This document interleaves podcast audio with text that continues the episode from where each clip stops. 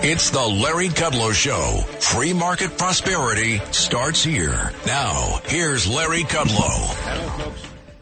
I'm Larry Kudlow. This is the Larry Kudlow Show. It's a great pleasure to be with you. By the way, just to set it up, you can hear us over the internet. Live stream us, LarryKudlowShow.com, LarryKudlowShow.com.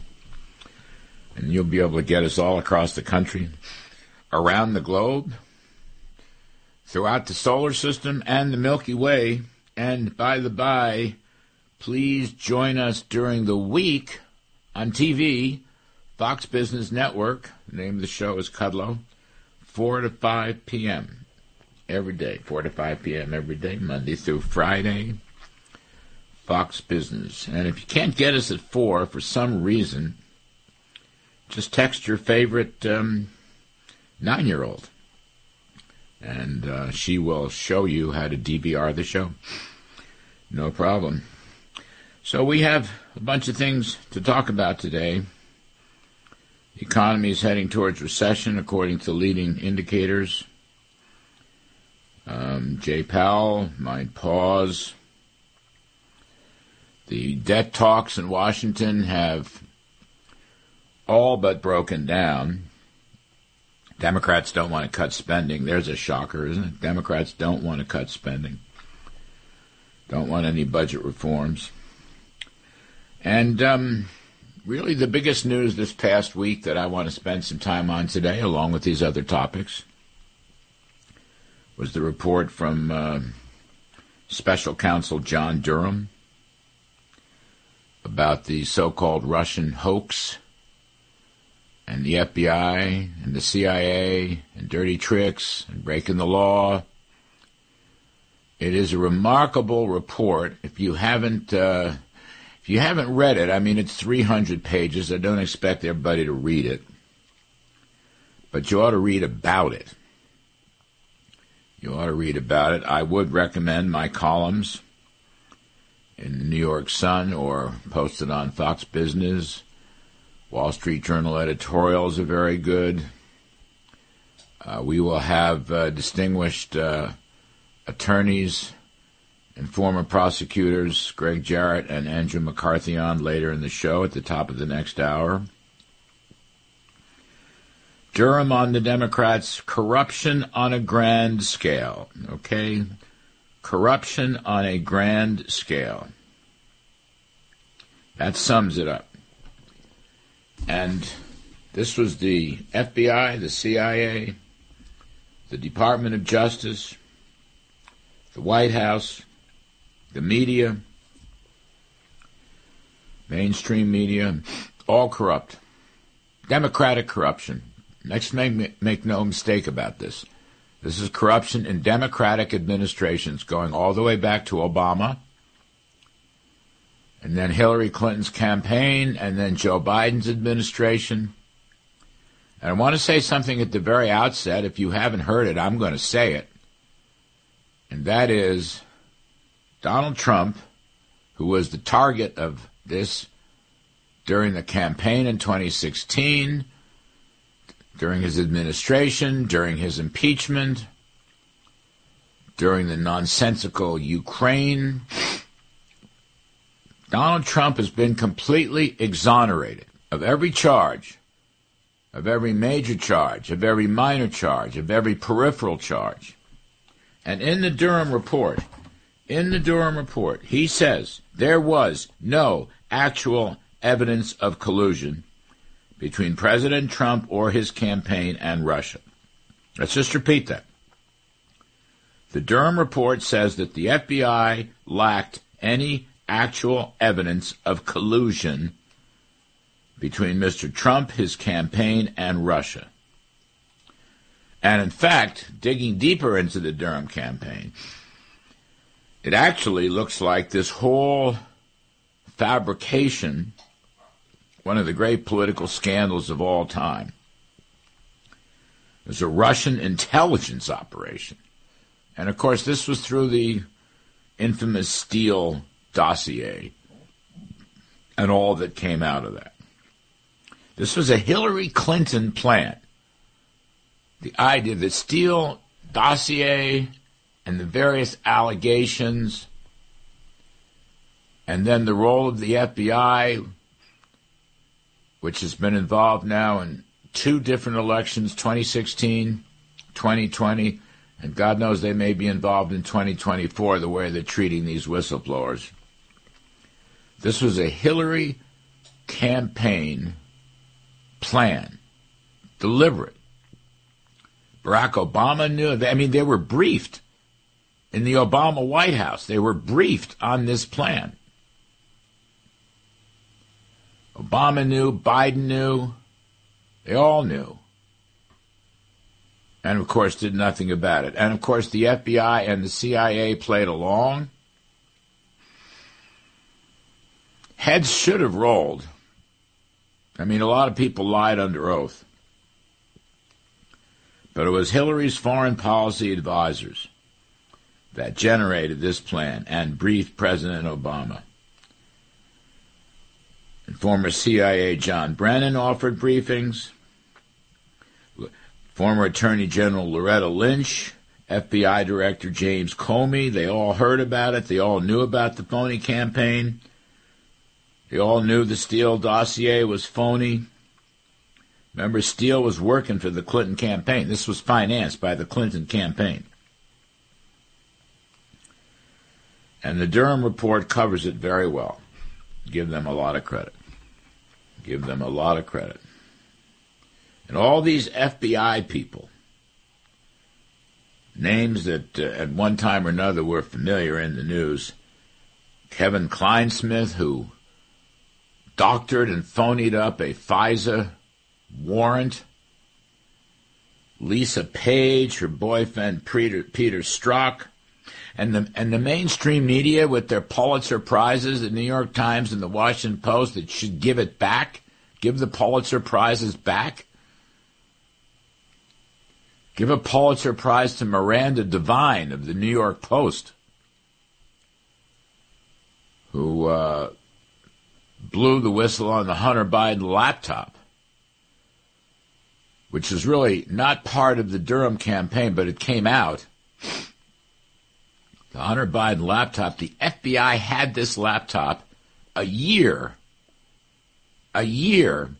before political operative Anthony Blinken, who later went on to be Secretary of State. He was a dirty trickster. We learned that just more recently.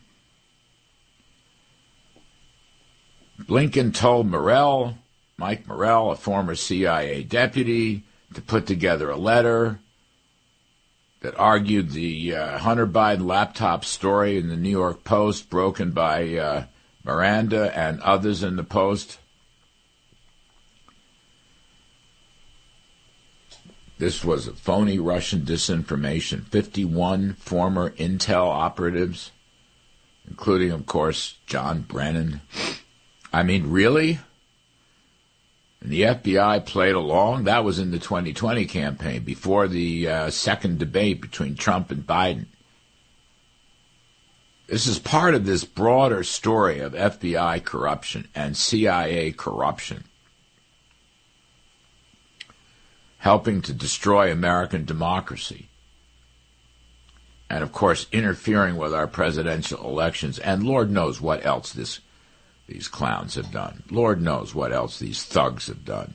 This guy Blinken, he's going to be in such deep trouble. He will be subpoenaed in front of Congress. He's already lied before Congress. And as a political trickster and longtime Joe Biden confidant, he winds up being Secretary of State, which is the top job in the American government, in the cabinet. America's top diplomat. Incredible story. All these guys lied. Polls show, a lot of polls show people had known the Hunter Biden laptop with all of its corruption on it. If that were real, they would have voted for Trump, not Biden. So it could have swung the whole election. This is the CIA and the FBI operating in favor of a Democratic Party candidate. Remarkable stuff. All this has now come up.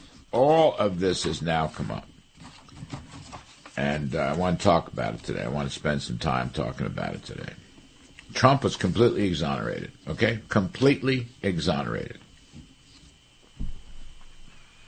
Corruption on a grand scale. There's no other way to put it. And now, one question that I want to explore today on this, which hasn't been solved yet, is how do we keep the FBI and the CIA? I want to focus more on the FBI, but how do we keep the FBI out of the next election in 2024? Because you're seeing, you know, the hearings held this past week by Judiciary Chairman Jim Jordan about these whistleblowers who have been punished. Many of them are political conservative whistleblowers in the FBI. They get special immunity. There are laws protecting them, and the FBI has gone ahead and punished them, moved them out of the headquarters into far-flung offices, in some cases preventing them during a move, but their stuff was in storage. They couldn't even get it. Babies couldn't even get their clothing. They were treated like dirt because they have information and had information about FBI corruption down through the years, or about FBI mishandling cases, not just the Trump-Russian hoax case, but other cases. And more recently, information concerning this Hunter Biden corruption. You know, you've got every member, all of Joe Biden's family and close friends, all of Hunter Biden's family and close friends have these LLCs. You know, they're chartered as small businesses. Set up, I mean, you know, wives, ex-wives, cousins, uncles, college roommates, you name it. There's about a dozen of them or more, maybe as many as 20 of them. People are investigating this. Jim Comer's investigating this. Jim Jordan's investigating this. Great patriots that they are. And the FBI is treating them like dirt, burying them, firing them, stopping their pay, even though they should be legally immunized. So some of them are coming forward to talk about this. And again, we see the corruption inside the FBI. You tell the truth in the FBI, you get punished. If you tell the so-called truth that implicates Democrats, you get punished. If you tell the truth that implicates Republicans, you're rewarded. What is it all about? Where's the G-men? Where's the nation's top police force? What was Jim Comey doing? What was Robert Mueller doing? Why weren't they investigating? Why were they fixing warrants in FISA? Foreign intelligence court that was set up many years ago during the height of the war against terror, set up by George W. Bush. I don't disagree with W. about that. I'm saying what these guys did is perverted it. One thing after another. This is one of the worst episodes. You know, the FBI was under fire many years ago. I mean, J. Edgar Hoover started out, I guess, as an honest G-man and founded the FBI, but he became corrupt. And then, of course, during the Nixon years, FBI corruption was rampant. But after hearings, and I remember William Webster, Judge William Webster, who actually was a Jimmy Carter appointee. I believe he was reappointed by Ronald Reagan. He set the agency straight. But this... the entire FBI should be on trial. Let me just repeat this. Donald Trump was completely exonerated for these Durham reports. The left-wing media won't deal with it. I'm sorry about that. But that is the reality of the Durham report. And this guy Durham is solid, straight, strong backed. Cautious, took a long time.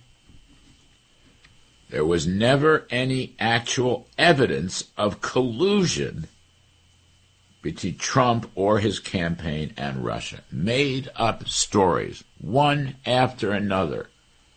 And the cover-up was protected by the FBI. Trump exonerated. And it will give Mr. Trump, whoever you're for out there, you may be for Trump, you may be for DeSantis, you may be for somebody else, but it will give Trump a lot of power and momentum as the GOP presidential primary heats up. It gives him tremendous momentum. And it raises the question regarding the FBI and the Justice Department and other agencies about these other judicial, these lawsuits and so forth that look like politicalization, weaponization against Donald Trump and Republicans in general. But what I want to explore, in addition to all of this, is how to keep the FBI out of the next presidential elections and presumably presidential elections beyond that. That's the key point. Because it isn't the rank-and-file FBI agent. It's the people running the agency, the so-called seventh floor at the old FBI building in Washington, D.C. They are the liberal Democrats. They are the ones who have undermined our law and our democracy. They are the ones who acted crookedly during the whole Russian hoax, and since then. They have to be cleaned out. We must totally clean house. I don't want to get rid of the FBI. I don't want to destroy the FBI. I want the FBI to be the FBI. That's what I want. I want the FBI to be the FBI, the nation's top cop. I want them to live up to the virtues and principles of their charter. I want them to become patriots, but there has to be a massive house cleaning in the FBI. Not one or two people, not new regulations. Individuals have to be taken out of there. I don't know whether it's 50 people or 100 people, but all these stories, if you look and read in the Durham report, you see time and time again, people on the so-called seventh floor, the headquarters, the top brass, interfering, even with what the rank and file were doing regarding these investigations that Durham describes. Middle-level people going directly to people on the seventh floor, bypassing their immediate superiors in order to run roughshod over law and order because of their democratic left-wing biases. I want the FBI to be a great policing agency. Lord knows we need law and order in this country, in the cities particularly. We need them to do their job. This is the Larry Kudlow Show. It's the Larry Kudlow Show. Free market prosperity starts here. Now, here's Larry Kudlow. Hello, folks. I'm Larry Kudlow. This is the Larry Kudlow Show. It's a great pleasure to be with you. By the way, just to set it up, you can hear us over the internet, live stream us, LarryKudlowShow.com, LarryKudlowShow.com, and you'll be able to get us all across the country, around the globe, throughout the solar system and the Milky Way. And by the by, please join us during the week on TV, Fox Business Network, the name of the show is Kudlow, 4 to 5 p.m. every day, 4 to 5 p.m. every day, Monday through Friday, Fox Business. And if you can't get us at 4 for some reason, just text your favorite 9-year-old and she will show you how to DVR the show. No problem. So we have a bunch of things to talk about today. The economy is heading towards recession, according to leading indicators. Jay Powell might pause. The debt talks in Washington have all but broken down. Democrats don't want to cut spending. There's a shocker, isn't it? Democrats don't want to cut spending. Don't want any budget reforms. And really the biggest news this past week that I want to spend some time on today, along with these other topics, was the report from Special Counsel John Durham about the so-called Russian hoax and the FBI and the CIA and dirty tricks and breaking the law. It is a remarkable report. If you haven't read it, I mean, it's 300 pages. I don't expect everybody to read it, but you ought to read about it. You ought to read about it. I would recommend my columns in the New York Sun or posted on Fox Business. Wall Street Journal editorials are very good. We will have distinguished attorneys and former prosecutors, Greg Jarrett and Andrew McCarthy, on later in the show at the top of the next hour. Durham on the Democrats, corruption on a grand scale, okay? Corruption on a grand scale. That sums it up. And this was the FBI, the CIA, the Department of Justice, the White House, the media, mainstream media, all corrupt. Democratic corruption. Let's make no mistake about this. This is corruption in Democratic administrations going all the way back to Obama,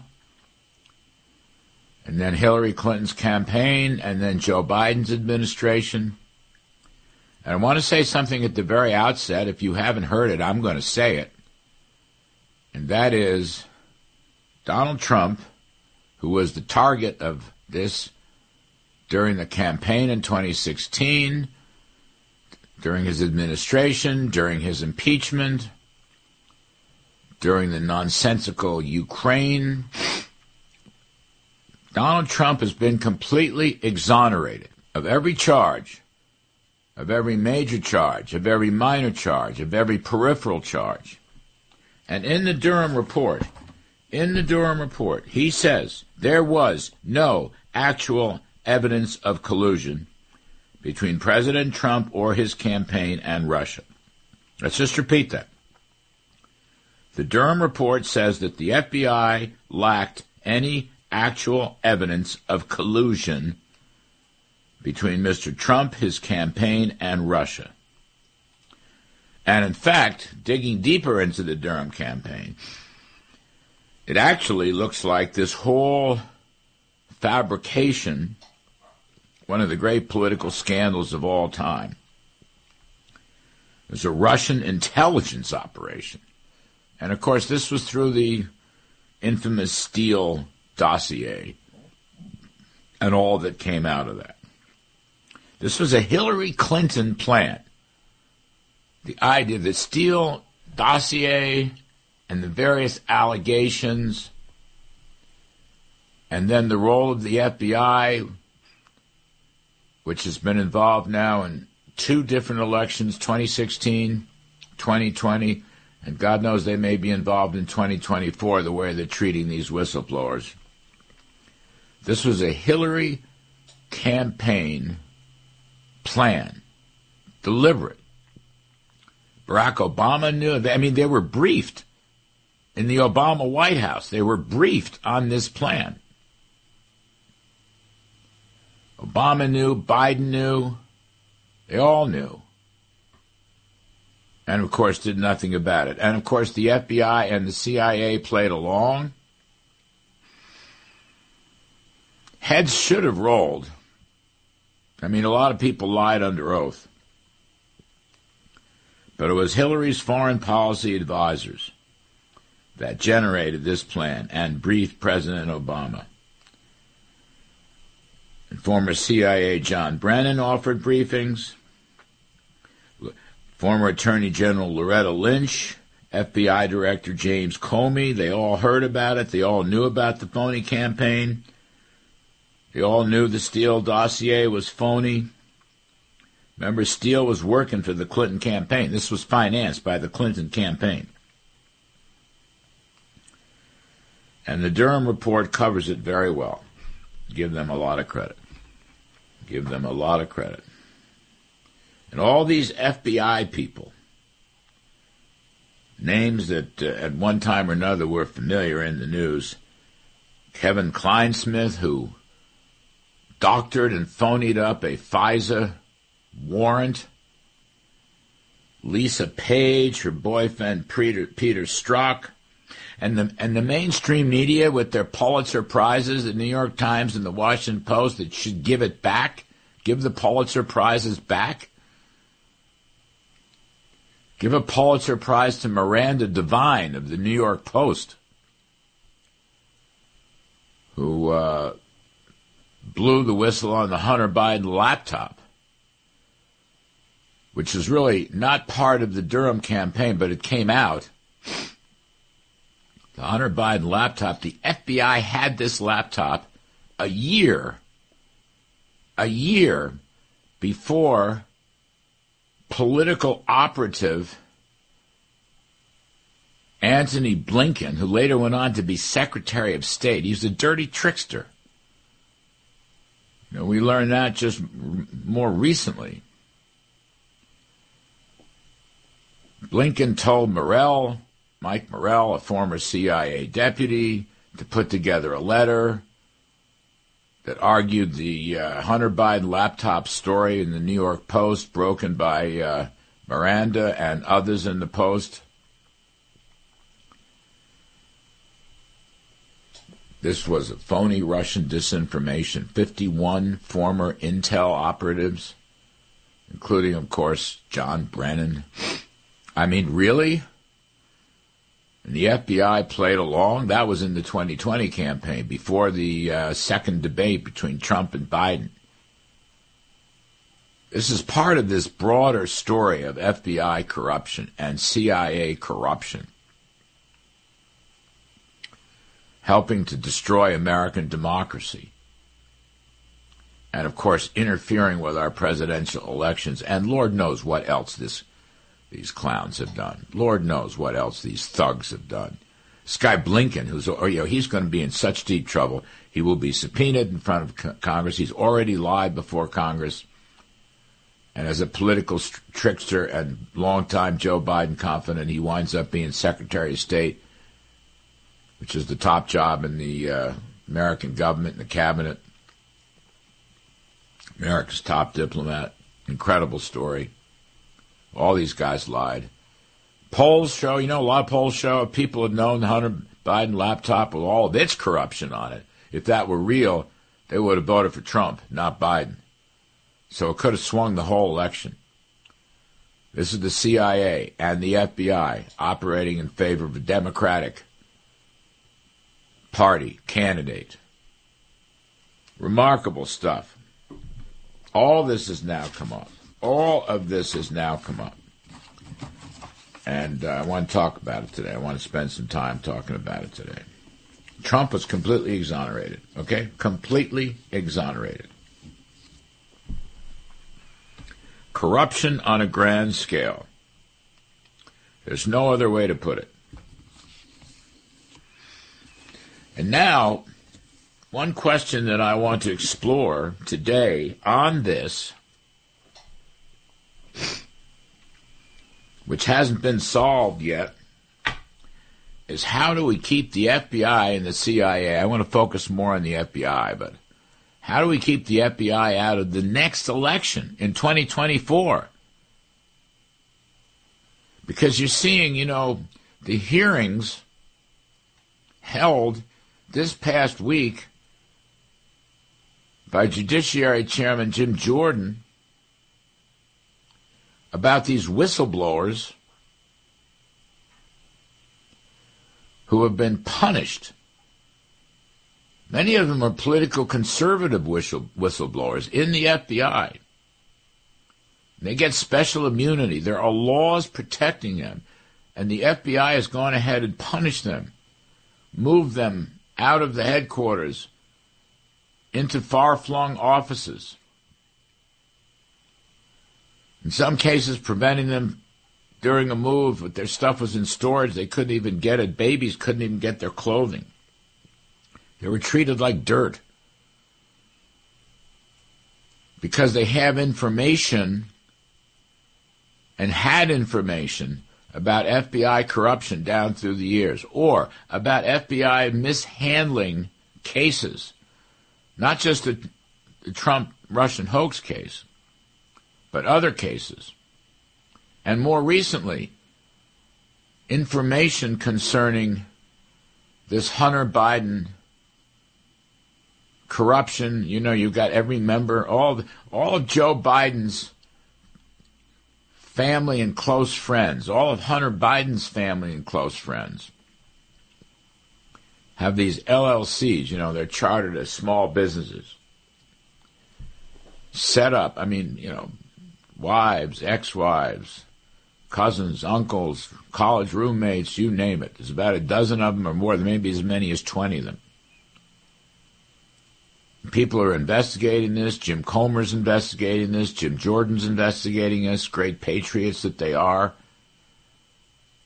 And the FBI is treating them like dirt, burying them, firing them, stopping their pay, even though they should be legally immunized. So some of them are coming forward to talk about this. And again, we see the corruption inside the FBI. You tell the truth in the FBI, you get punished. If you tell the so-called truth that implicates Democrats, you get punished. If you tell the truth that implicates Republicans, you're rewarded. What is it all about? Where's the G-men? Where's the nation's top police force? What was Jim Comey doing? What was Robert Mueller doing? Why weren't they investigating? Why were they fixing warrants in FISA? Foreign intelligence court that was set up many years ago during the height of the war against terror, set up by George W. Bush. I don't disagree with W. about that. I'm just saying what these guys did is perverted it. Perverted it. One thing after another. This is one of the worst episodes. You know, the FBI was under fire many years ago. I mean, J. Edgar Hoover started out, I guess, as an honest G-man and founded the FBI, but he became corrupt. And then, of course, during the Nixon years, FBI corruption was rampant. But after hearings, and I remember William Webster, Judge William Webster, who actually was a Jimmy Carter appointee, I believe he was reappointed by Ronald Reagan, he set the agency straight. But this... the entire FBI should be on trial. Let me just repeat this. Donald Trump was completely exonerated for these Durham reports. The left-wing media won't deal with it. I'm sorry about that. But that is the reality of the Durham report. And this guy Durham is solid, straight, strong-backed, cautious, took a long time. There was never any actual evidence of collusion between Trump or his campaign and Russia. Made-up stories, one after another. And the cover-up was protected by the FBI. Trump exonerated. And it will give Mr. Trump, whoever you're for out there, you may be for Trump, you may be for DeSantis, you may be for somebody else, but it will give Trump a lot of power and momentum as the GOP presidential primary heats up. It gives him tremendous momentum. and it raises a question regarding the FBI and the Justice Department and other agencies about these other judicial, these lawsuits and so forth that look like politicalization, weaponization against Donald Trump and Republicans in general. But what I want to explore, in addition to all of this, is how to keep the FBI out of the next presidential elections and presumably presidential elections beyond that. That's a key point, because it isn't the rank and file FBI agent. It's the people running the agency, the so-called seventh floor at the old FBI building in Washington, D.C. They are the liberal Democrats. They are the ones who have undermined our law and our democracy. They are the ones who acted crookedly during the whole Russian hoax and since then. They have to be cleaned out. We must totally clean house. I don't want to get rid of the FBI. I don't want to destroy the FBI. I want the FBI to be the FBI. That's what I want. I want the FBI to be the FBI, the nation's top cop. I want them to live up to the virtues and principles of their charter. I want them to become patriots, but there has to be a massive house cleaning in the FBI. Not one or two people. Not new regulations. Individuals have to be taken out of there. I don't know whether it's 50 people or 100 people, but all these stories, if you look and read in the Durham report, you see time and time again, people on the so-called seventh floor, the headquarters, the top brass, interfering, even with what the rank and file were doing regarding these investigations that Durham describes. Middle-level people going directly to people on the seventh floor, bypassing their immediate superiors in order to run roughshod over law and order because of their democratic left-wing biases. I want the FBI to be a great policing agency. Lord knows we need law and order in this country, in the cities particularly. We need them to do their job. This is the Larry Kudlow Show. It's the Larry Kudlow Show. Free market prosperity starts here. Now, here's Larry Kudlow. Hello, folks.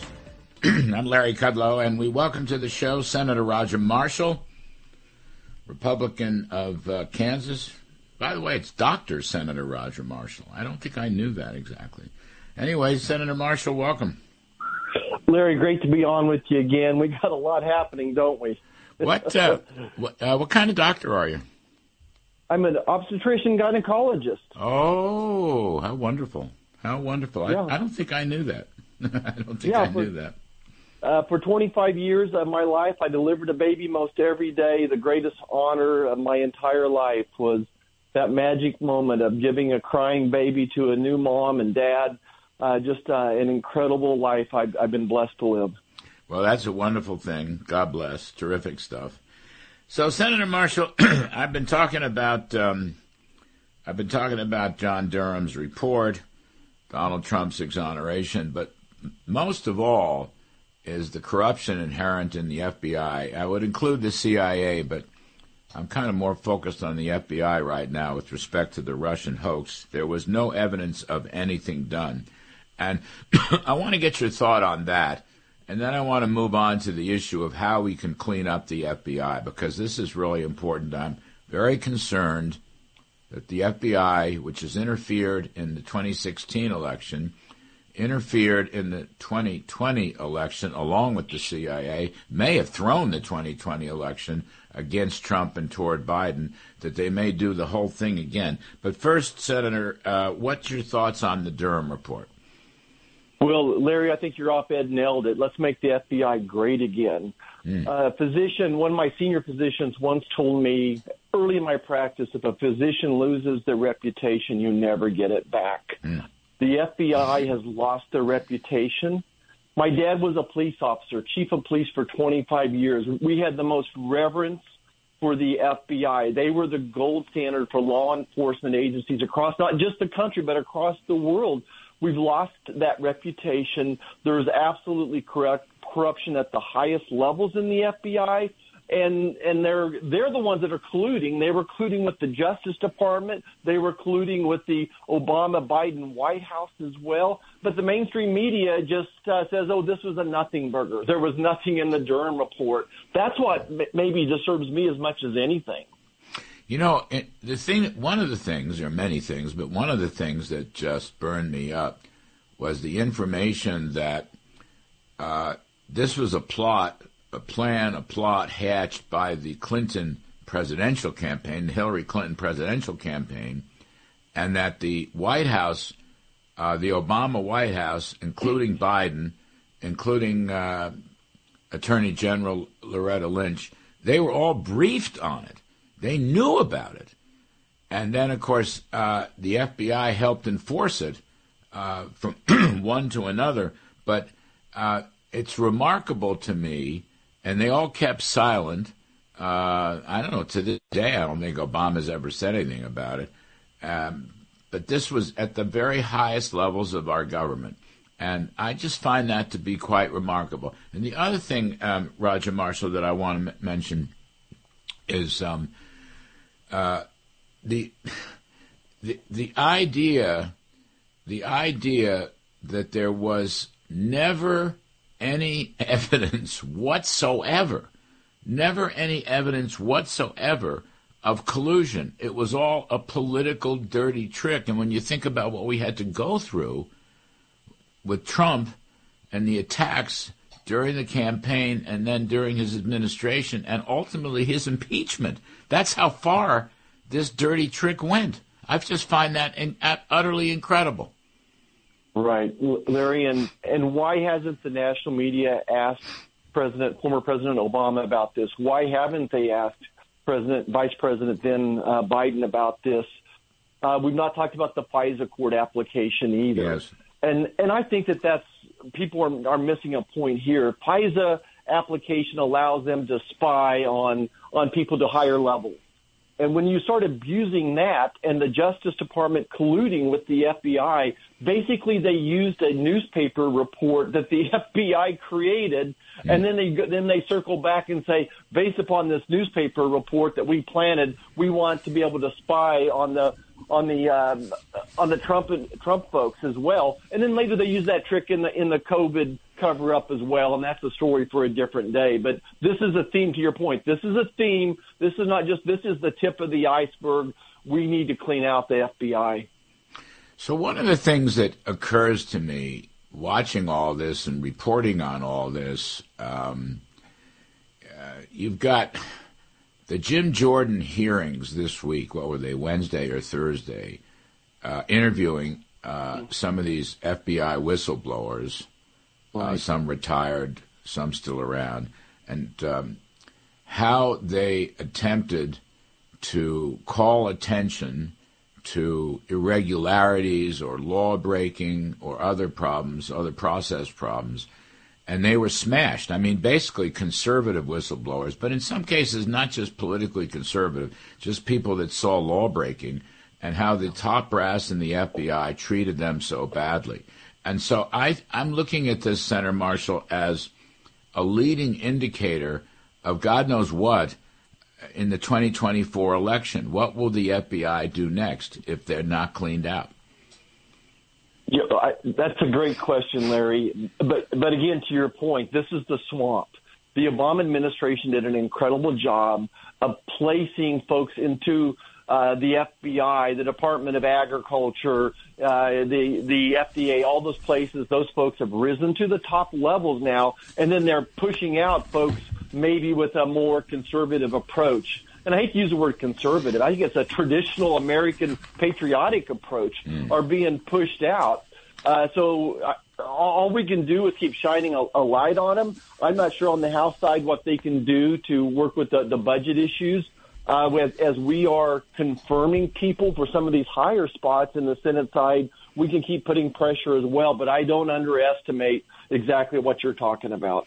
Well, my thought is that I don't look, when I served in the Trump administration, I sat on National Security Council. I dealt with the FBI and the CIA for that matter. But I'm concerned that it's going to take the only way out of this. I don't want to destroy the FBI. I don't want to defund the FBI. I want the FBI to be very strong. As I said in the article, I want it to be great again. But I don't think there's any way out of this, Senator Marshall, unless we have a very strong Republican president. Biden, if Biden's reelected, there's no hope of cleaning out the FBI or the CIA. We're going to need a change in administrations. We're going to need a strong, strong president to clean house on the so-called seventh floor of the FBI, right? It's not the rank-and-file agents that are doing this stuff. It's the people at the top who have a very liberal Democratic bias. You're going to need a strong president, it seems to me. Larry, leadership is so important, and it's in such short supply. We'll need, at every level, we'll need strong leaders to be able to deal with these people and start investigating them and run them out. That's what we have to do. You and I have seen it in other agencies where we've got to just run out the bad people. And to your point, though, the FBI agents out in the field that I've met with have been nothing but incredible human beings. We've been working with them hand and glove on the fentanyl issues in Kansas. They are great men and women. This seems to be at the highest levels, and particularly in that field office in Washington, D.C. Yeah, I think that's the tricky part. What, if anything, is going on in the Senate to follow up on the Durham report and to look at whistleblowers and to look at the FBI? Is there anything going on? Larry, you got me there. I think that we are just living from crisis to crisis, and I don't know whether this is on purpose or this is just the way this administration manages. But when we have a southern border, the most immediate national security threat to our country going on the one hand, then we have our national debt crisis and our debt ceiling crisis, the bigger long-term threat to this country going on. There's really not much room for much in between, it feels like. Yeah, so nobody wants to hold hearings on this in the Senate. I'm not surprised. Democrats really don't want to. I'm surprised. No. I mean, you would think... I'm just speculating here. I'm sort of wandering. But you would think there would be some Democrats who would have the same view of the importance of a straight, honest, law-abiding FBI. I mean, FBI is a very important institution. And, you know, your comment at the top here, when doctors lose their reputation, they can't get it back. When the FBI loses its reputation, it's going to be awful hard to get it back. I mean, the FBI was in a web of corruption during the Nixon years. That was a problem. But eventually, under William Webster, it got its reputation back. But now, this stuff coming out, and there's going to be follow-through. I'm surprised there aren't some Democrats. I mean, not all Democrats are bad or evil. There are some good Democrats out there. Some of my best friends are Democrats. I was a Democrat 50 years ago. I worked for Ronald Reagan. He was a Democrat once. Trump was a Democrat once. There's got to be a couple of good ones out there. Yeah, Larry, they are, but it's about prioritizing our time. In the Senate, just like your job, you have to prioritize what can we get done today, and we're living from crisis to crisis right now, and it would take leadership on the Democrat side to do this and say what you want to about the Democrat Party. They're even in shorter supply of leadership, people willing to stand up and do the right thing. I would think someone like an Angus King, some senators in purple states would like to do this, but to the chairman of the Judiciary Committee is Dick Durbin, a good friend, a person that I'm able to work with. And it would be an interesting conversation for me to have with him to say, where are you on this?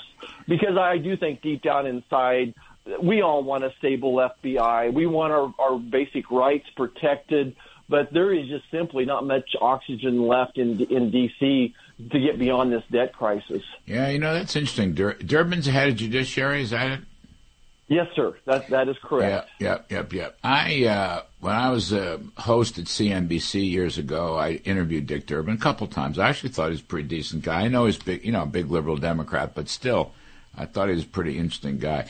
What, Senator Marshall, what's doing in the Senate about the border collapse? I mean, we haven't seen any substitution for Title 42. There's no Remain in Mexico. There's no build the wall. There's no change in catch and release. Now the illegal migrants are filtering through the interior of the country, and we can't handle them. What's happening there? Anything interesting? Well, unfortunately, once again, not, Larry. Again, your listeners, I understand that this administration wants this crisis. They want an open border. They want 10,000 people crossing our border every day for some political reasons. But the big concern is national security. This is the number one national security threat our nation faces. I took a group of senators to the border the eve as Title 42 ended. And we got there. We saw hundreds of people crossing the border, busload after busload of people being shipped to a holding center. Those holding centers had been emptied out of 3,000 people as well. 3,000 gotaways the day before we got there. 3,000 gotaways, 90 Chinese nationalists crossing the border every day in China. We have no idea how many terrorists and criminals, 300 Americans dying every day from fentanyl poisoning. How does Joe Biden sleep at night? How could he possibly look at those parents and brothers and sisters and friends in the eyes and say, there's 300 young Americans dying every day from fentanyl poisoning, which is crossing our southern border. How does the man sleep at night? I don't know. You know, with all of the talk, I mean, when the day came and Title 42 ended and people crossed the border and so forth, and they had been massing on the border, sort of lost in all this is that the Bidens never did and still haven't substituted anything for Title 42 or come up with any decent border control policies or sought to deal with the cartels that are running the border. In other words, nothing's changed. I mean, they're just sort of sitting back, allowing them to cross, and then I guess they're getting sent around the country. But there's no new policy. Again, Larry, you nailed it. I just love your common sense approach. Every time I've been to the border, this is my fourth time, I'll ask the Border Patrol officers, what can we do to help you? The first three times, we need more, send the National Guard, send us troops, send us nurses, send us doctors. But this time what they've asked for is policy. What they said we need the Biden administration to go back to the previous administration's policies, the Remain in Mexico policy, stop the catch and release. That's the only thing that's going to stop this beacon of come one, come all, come get your free Medicaid, your free food, free health care. Everything's free in America. Come today, come yesterday. Yeah. So they want a policy change, to your point, not more resources. Yeah. Of course, they would love to secure the border more efficiently. But yesterday, Joe Biden could change this yesterday with his pen by just renewing some type of Remain in Mexico policy. That's it, the Remain in Mexico policy. Senator Roger Marshall, we're going to take a quick break. If you can give us a little more time on the other side, I want to talk about the debt ceiling and what you think about that and what's going on in the Senate, because we're not hearing a thing from the Senate side. We're talking with Senator Roger Marshall of Kansas. I'm Kudlow. We'll be right back, folks. Larry Kudlow. This is the Larry Kudlow Show. Welcome back, folks. I'm Larry Kudlow. I'm talking with Senator Roger Marshall of the great state of Kansas. And, Senator, the debt talks have broken down in the House. I know they did come back. They had a 10-minute meeting yesterday morning, and then they walked out. Garrett Graves led the House people out because the Democrats just wouldn't do anything. They did get back at 6:30 last night, but nothing really is going on there. And, I mean, this is not going to be a shocker to you. But, I mean, at the bottom of this, I mean, I've been through some of these types of negotiations, and many years ago in the Reagan years, I was a deputy at OMB, so I know a little bit about the budget. The Democrats don't want to cut spending, okay? They don't want to cut spending. Now, that may not be breaking news, but that's at the root of this whole problem. And they also, by the way, don't want to give permitting to fossil fuels. And they also completely rejected the idea of stopping the cancellations of student loans. And they don't want to stop any of the greenie tax credits in the misnamed Inflation Reduction Bill. But the heart of these negotiations, and I've got some moles inside them, people that used to work for me when I was in the White House, they don't want the spending caps. They don't want 10 years. They don't want $5 trillion of reductions. They don't want to limit the frenzied spending of the Biden administration. I mean, that's at the heart of this. So I guess I'll try to make a question here. The Freedom Caucus is saying very clearly, stay with the McCarthy plan. This is very interesting. And what's the Senate going to do? Where's the Senate plan? Chuck Schumer, you know, is always criticizing, but he's got nothing. So is there anything going on in the Senate? Well, thankfully, there's not, Larry. Any deal that Kevin McCarthy can cut with Joe Biden is going to be better than any deal we can get in the Senate. So I'm proud the Senate has stuck together, kept their mouth shut, and that gives Kevin McCarthy the ground cover, the air cover that he needs. People need to realize the only voices that matter, again, are Joe Biden and Kevin McCarthy. The ball's in Joe Biden's court. The pressure is on him in these negotiations right now. And we need to keep coming back to why this is an important fight, why this is so important. This is important to my children and grandchildren. Our $31 trillion national debt is the number one long-term threat to this nation. It's a threat to our national security, our economy. It's a threat to building roads and bridges in the future. It's a threat to good schools, all those things.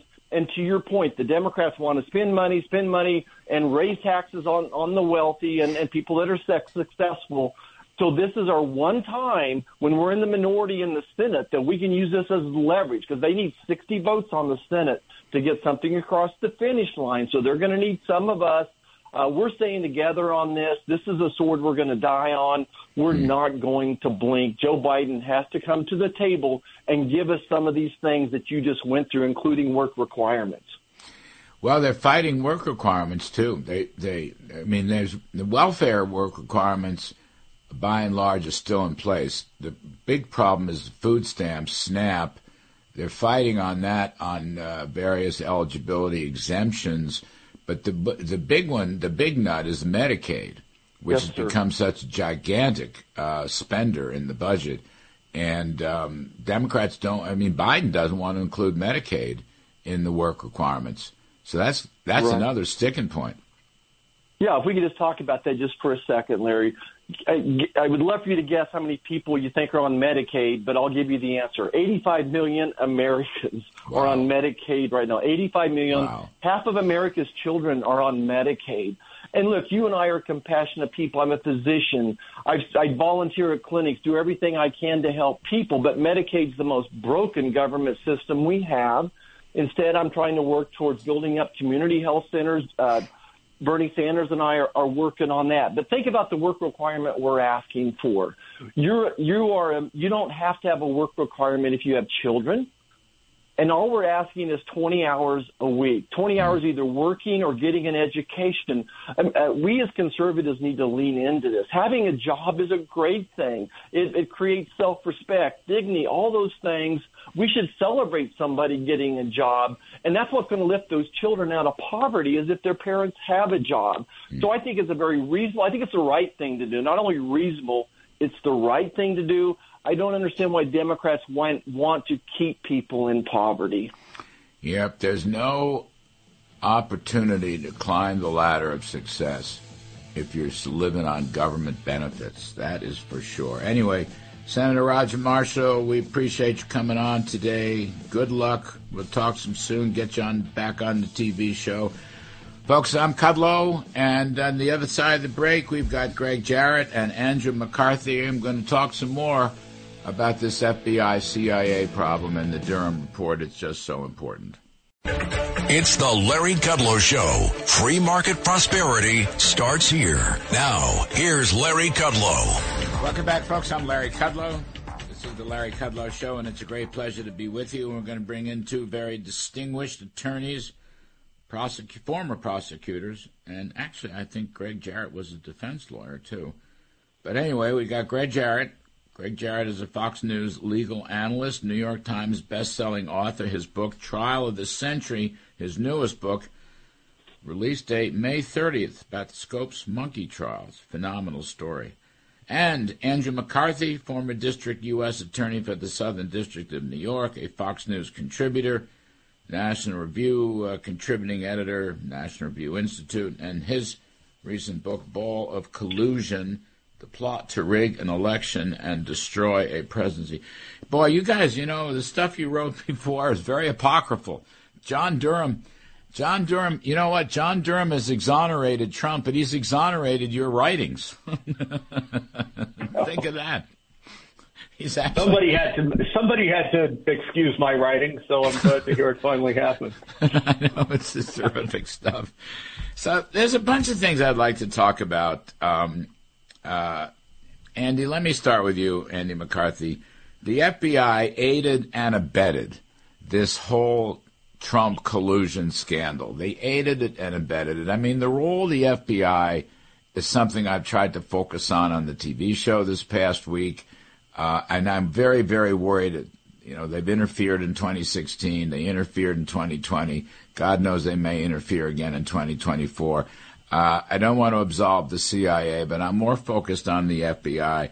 So tell us, they aided and abetted the Russian hoax. Yeah, Larry, I think that Durham did a very good report. It's comprehensive. He built on some of the reporting that had already been done, particularly by the Inspector General, who was limited in his investigative tools compared to a full-blown prosecutor. You know, Durham was able to issue subpoenas and use the grand jury and that sort of stuff. So I'm generally favorable toward what John Durham did, and I know him personally. He's a person of great integrity and scruples. But I do part company with him in the conclusion he draws from the fact that the FBI was raised up in the summer of 2016, in July of 2016, about the fact that our spy agencies had intercepted Russian intelligence analysis that said that Clinton was planning to smear Trump as a Russian asset. Durham's criticism of the FBI over that is that they ignored this intelligence when they were doing their own analysis of the information that was coming to them, and they weren't cognizant enough of the fact that they might be being fed disinformation. And to my mind, the best interpretation of his report is that the FBI was intimidated by Clinton, that they believed she was going to be the next president, that they were afraid of reprisals if they bucked against what the Clinton campaign was doing. And I don't think the FBI ignored this evidence. I think the FBI, to the contrary, understood that Clinton's theme was that Trump was a Putin puppet. And they went along for the ride, I think, quite knowingly. I really don't think this was ignoring. I think this was getting on board the train. Well, Greg Jarrett, why did they ignore it? Why did they go on the train? I mean, well, because right, okay, go ahead. The FBI, top echelon of the FBI, James Comey, Andrew McCabe, Peter Strzok, Lisa Page, they hated Donald Trump. They loathed his policies, and they made a conscious decision to do everything they could to prevent him from getting elected. And when that plan failed, they doubled down. And as Durham makes clear, you know, they had no credible evidence, no actionable intelligence that Trump had colluded with Russia, but they didn't care. They never vetted or corroborated anything. When they eventually got around to it, they discovered that there was no evidence, that it was largely based on a Hillary Clinton commissioned dossier that was a collection of pernicious lies. They debunked it. They, you know, discovered that it came mostly from Hillary Clinton's confederates, Charles Dolan and Igor Danchenko, and some of it was Russian disinformation itself. In a way, you know, Trump didn't collude with Russia, but in a way, Hillary Clinton and her confederates did. You know, I go to page 81 of the report, and it says that, you know, the FBI, the CIA obtained reliable information that, quote, Hillary had approved a campaign plan to stir up a scandal against Trump by tying him to Putin and the Russians. And, you know, in my new column coming out this weekend, I point out that the people who knew this were Barack Obama, Joe Biden, James Clapper, the DNI, the Attorney General Loretta Lynch, and others. And you know, for 3 years, they knew this but remained silent. And the silence, in order to hide the truth, is, in my judgment, a lie. Andy McCarthy, I mean, is it the seventh floor of the FBI? I guess that's where the top brass are. I mean, right. What are their are they just all a bunch of liberal Democrats? Is that what the deal is? I think they're certainly the guys who were in that regime were left-leaning. I mean, you know, one of Trump's gripes about Andy McCabe, who was the hands-on, he was the deputy director, and as Greg mentions, the headquarters of the regime there was very hands-on in this. And one of Trump's gripes about him was that he got funding, or his wife, who was running for state legislature in Virginia, got funding from an outfit connected to the Clintons' pal, Terry McAuliffe. So, you know, I think you deal with people who have leftist center leanings, even though, you know, Comey served in the Bush administration. He served in high-level positions in administrations of both parties. But I really think this is more about – I don't think these guys are so much political ideologues as they are, you know, practical politicians who understood which way the wind was blowing, and they thought that Hillary Clinton was going to win. And they were afraid of, with good reason, I think, they were afraid of reprisals. My personal view, Larry, for what it's worth, is that if Clinton had won, she'd have fired Comey on the first day. But, of course, you know, they like to blame her. They like to blame Comey for the fact that she lost, and it was a big deal that Comey announced that investigation was reopened 10 days before the election. But as I often point out to people, if Comey hadn't absolved Clinton and said that no reasonable prosecutor would have indicted her, which I guess makes me an unreasonable prosecutor, if he hadn't done that, she wouldn't have had a campaign. He could have killed her campaign there and then. So, you know, for all their squawking about it, I think that, they owed Comey more than they'd like to admit. But, you know, Greg Jarrett, it's interesting to me, just in a common sense way. All right. If they weren't all ideologues, left of center ideologues and so forth, but they weren't passive. The FBI was active. I mean, they were driving this thing through against Trump every step of the way, really. I mean, the FISA court is one example, but other examples, either not pursuing leads. I mean, the Wall Street Journal editorial today is very interesting about Robert Mueller, his role in all this. Now, Mueller was I first met Mueller during the George W. Bush administration. I met him at a dinner at Dick Cheney's house, the vice president's house. You know, he was well regarded. He was regarded as somebody on the team. And then he, you know, goes against Republicans. I mean, maybe it's his hatred of Trump. I don't know. I mean, what were Trump's policies that the FBI disagreed with anyway? Is there an institutional problem here? Is there something the FBI? I mean, Trump was basically a law and order president.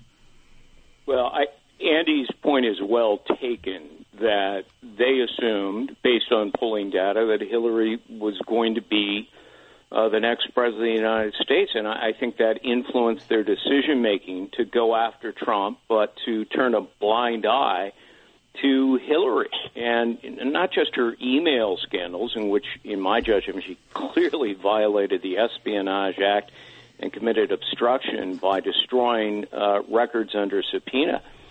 But relating to her foundation and other activities, there were four separate investigations by the FBI that Comey effectively shut down. You know, in Durham, in his report, he minces no words. He describes the FBI's double standard and the quote-unquote dual system of justice that it produced. For example, Hillary received the courtesy of a defensive briefing about corrupt foreign actors. Trump did not. The FBI rejected a surveillance warrant on Hillary Clinton from the secret FISA court while seeking four successive spy warrants involving Trump's campaign. You know, and of course, to secure those intrusions, exculpatory evidence was deliberately withheld from the judges. Supporting documents were altered by Kevin Clinesmith, an FBI lawyer who eventually copped a plea to it. I mean, Comey deceived the judges, vouching for the credibility of a dossier that the FBI had already debunked. And he represented Steele was reliable, not telling the judges, oh, by the way, we fired Steele for lying. He was a confidential informant. So, you know, the irony embedded in this collusion con, I think, is fully exposed in the Durham report. Instead of conspiring with Putin in the bowels of the Kremlin, Trump became the victim of Clinton-induced Russian disinformation that helped fuel the dossier. But Andrew McCarthy, so now Trump is president, and then before you know it, we've got an impeachment hearing on all this Russian collusion stuff. But doesn't the FBI continue its campaign against Trump? And why? Yeah, well, Larry, so you remember the infamous conversation in, I guess it was September of 2016, where Peter Strzok essentially says that they have an insurance policy. Right. Now, as we all know, you know, insurance is what kicks in if the disaster happens, right? Not before. Yes. And to them, the disaster was Trump being elected, which is how a lot of these guys viewed it. And the insurance policy was that they had this counterintelligence investigation in place. It was mainly run even after Trump was elected and should have been able to put a halt to it. It was run by Obama administration holdovers. Remember, Comey continued on at the FBI, and Sally Yates continued on at the Justice Department. And one of the first things that they did with the Trump administration is get Jeff Sessions to recuse himself and get Mike Flynn, who was the national security advisor, in a position where he ended up having to resign. I think those two were experienced intelligence actors and knew a lot about how the Justice Department worked and the secret stuff. And if there were two people in the Trump administration who maybe could have found out what the FBI was up to and put a stop to it, it's probably the two of them. Once they were marginalized, I think the FBI had smooth sailing in continuing that investigation because, frankly, the Trump people did not get in the White House the kind of experienced people. Like, this wouldn't have continued with Bill Barr right on hand. Right. You know, they needed people who could go toe-to-toe with Comey. You know, basically Comey intimidated them into thinking that if they inquired into what was going on, they'd be guilty of obstruction. And I think they needed somebody there who could, you know, go toe-to-toe with Comey and said that's ridiculous. But they didn't have someone, unfortunately. I never understood, Greg, I never understood why Sessions recused himself. Jeff Sessions is a good friend of mine. I wasn't in the administration. That was 2017. But I've known Jeff for many years, worked with him during the campaign, was very happy to see him as Attorney General. I believe he was the first senator to endorse Trump. But I never understood why he recused himself, because it seems like it's what Andy's saying. I mean, that opened the door to more and more FBI mischief. Yeah, absolutely. And as I explain in detail in my book, The Russia Hoax, and in my second book, Witch Hunt, he didn't have to recuse himself. Mm-hmm. It wasn't required. He was simply bowing to public pressure. Now, Barr would not have succumbed to that kind of pressure, and, you know, he would have shut this down. But once again, you know, James Comey's Machiavellian machinations is what led to Mueller and the special counsel. I mean, Comey, when he was finally and eventually fired for usurping the authority of the attorney general in the email case, he pilfered documents from FBI files, took them home, and leaked them to a friend of his for the sole purpose of having it published and triggering a special counsel, which just happened to be his longtime friend, colleague, mentor, Robert Mueller. Mueller never ran that investigation. I think we understood why when he eventually testified. It was run by Andrew Weissman. Weissman picked a team of partisan prosecutors. Right. Their only problem was there was no evidence of collusion. Despite their best efforts to find it, they never did. And, of course, in the end, the Mueller report said there was no evidence of a Trump-Russia collusion conspiracy. So, you know, all of this happened because of people like Comey. But it wouldn't have happened had Bill Barr been the attorney general at the outset. Sessions was way in over his head. You know, he'd been a senator, and he didn't have the skills or ability or instincts to be an attorney general. Fellas, let's take a quick break. If you would just hang on for a minute on the other side of the break. We're talking to Greg Jarrett, and we're talking to Andrew McCarthy. I'm Larry Kudlow. We'll be right back.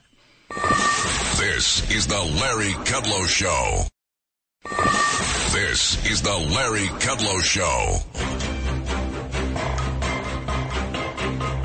Larry Kudlow. We are talking about the Durham report and the Russian collusion fiasco. And I do want to just say once again, as I said at the very top of the show, Donald Trump was completely exonerated by this report. I don't want to lose sight of that. But there's a million things that have to be covered now.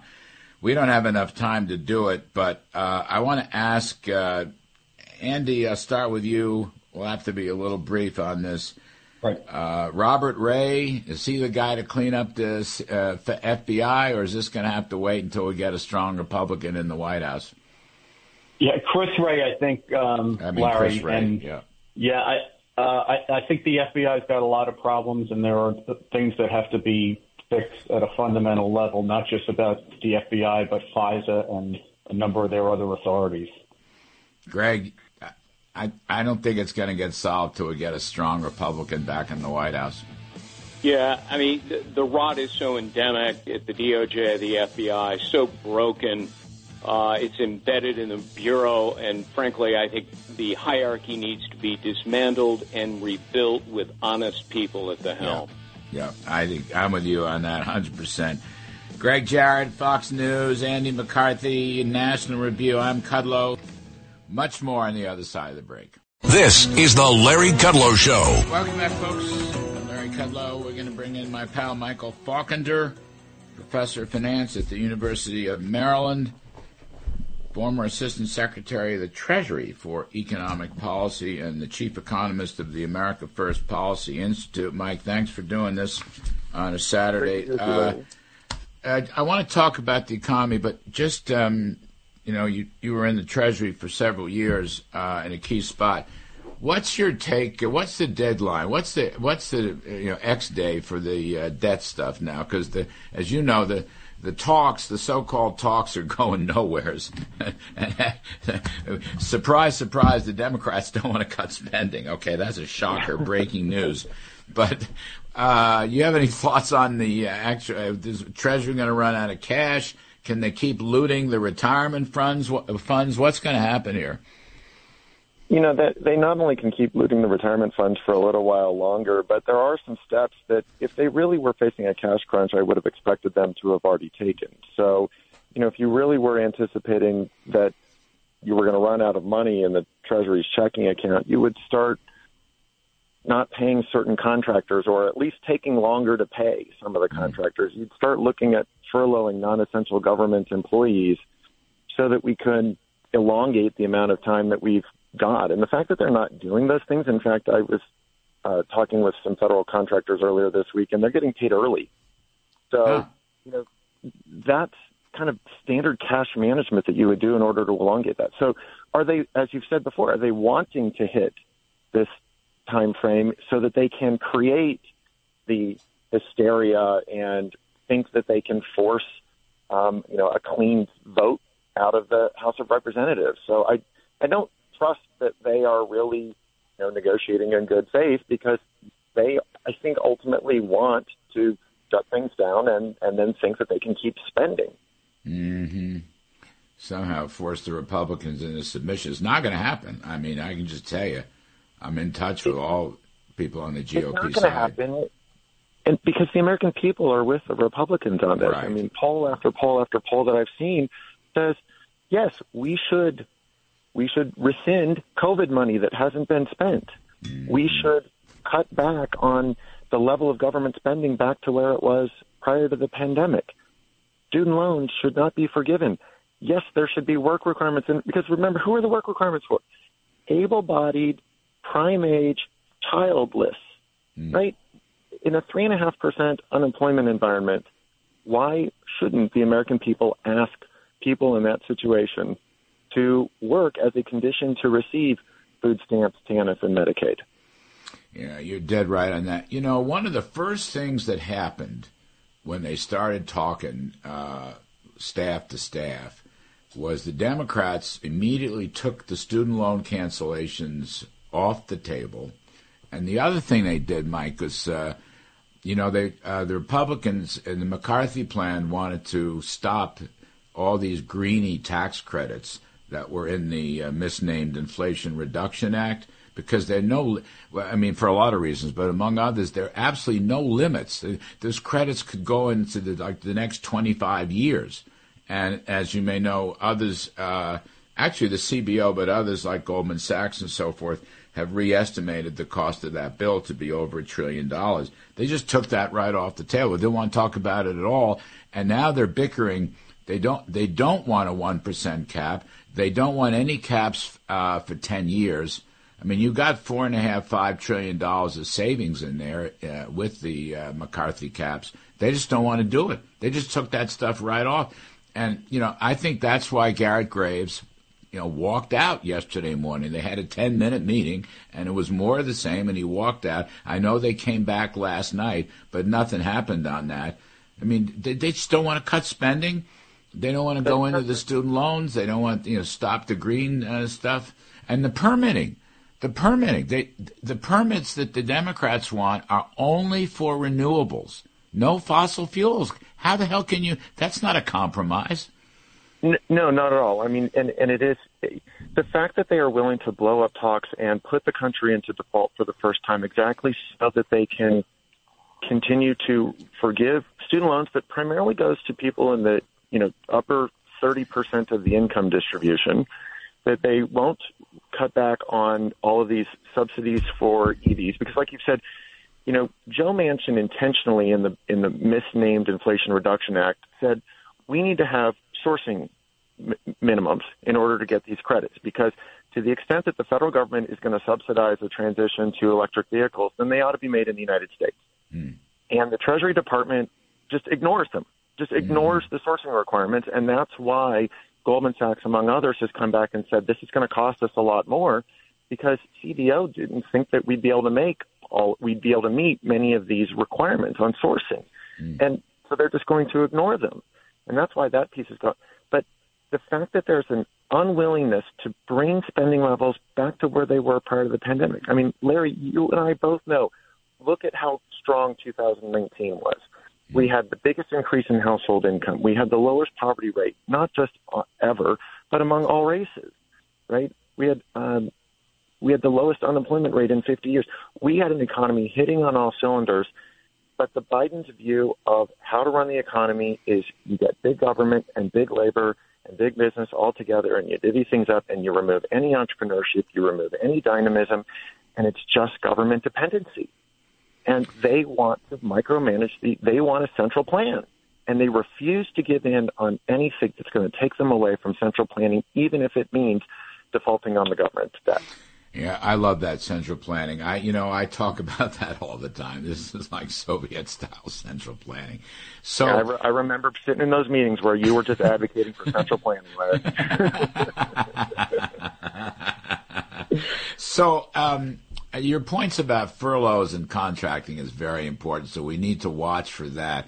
The CBO report came out, Michael, and they said if you get through the tax date, corporate tax day, June 15th, they probably have enough money to get through July, actually. Yeah, so I remember I used to work with the office that puts together the monthly Treasury statement and do the press briefings. And there's very clear patterns. You know, April is always a surplus month because personal tax returns come in. And then, of course, June is usually a surplus month because you get the quarterly filings and the corporate tax payments.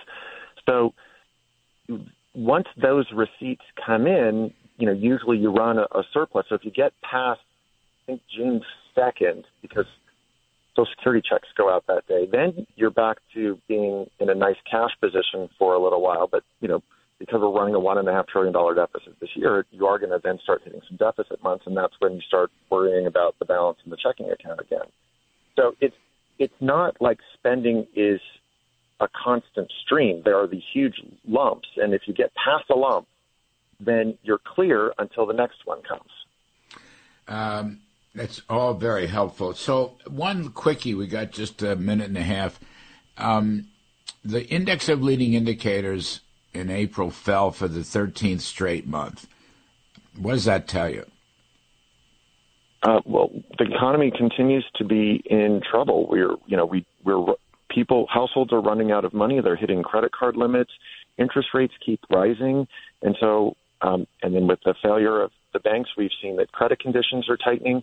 So if you think about the ways that households primarily fund their activities, it's first and foremost wages, but they're not keeping up with inflation. Second, it's savings. Households built that up during the pandemic, but savings rates are at terribly low levels. And then it's credit. And with tightening credit standards plus credit card debt hitting record highs, households are running out of funds to fund their consumption. That's, 70% of gross output. And so the result is that they're going to be pulling back. And every indicator, as you said, has been telling us that more and more for the last 13 months. So the recession that I thought would already have been here still seems like it's coming. Yeah, it's funny. The leading indicators, also things like the inverted yield curve, M2 money supply. I know that's not a perfect one, but you've got a lot of warning signs of recession. I'm not sure the stock market or Wall Street understands that, but I was kind of shocked by the leading indicator stuff. It was our friend Joe Livornia that brought it to my attention. I don't follow that as much from the conference board. But that's a brutal number. It's down 8% year on year, Michael. And, we're not out of the woods. We may be going into the woods. That's, I think, what the bottom line is going to be here. That's exactly right. And if you look at the Biden administration's budget submission, they're not at all calling for growth. I mean, this is an austerity government. I say austerity in terms of there's just going to be less to go around, right? I mean, the problem with central planning is that you remove the incentive for the private sector to generate more output. Mm. And, there used to be a bipartisan consensus that we wanted growth. Mm. But, if you look at the baseline budget, I know I'm going to get deep into the weeds here, but I know how much you love these conversations, Larry. Just a few seconds. And then the policy budget, right? The difference between those ought to generate growth, because the baseline is if we do nothing, the policy budget is if we do the administration's objectives.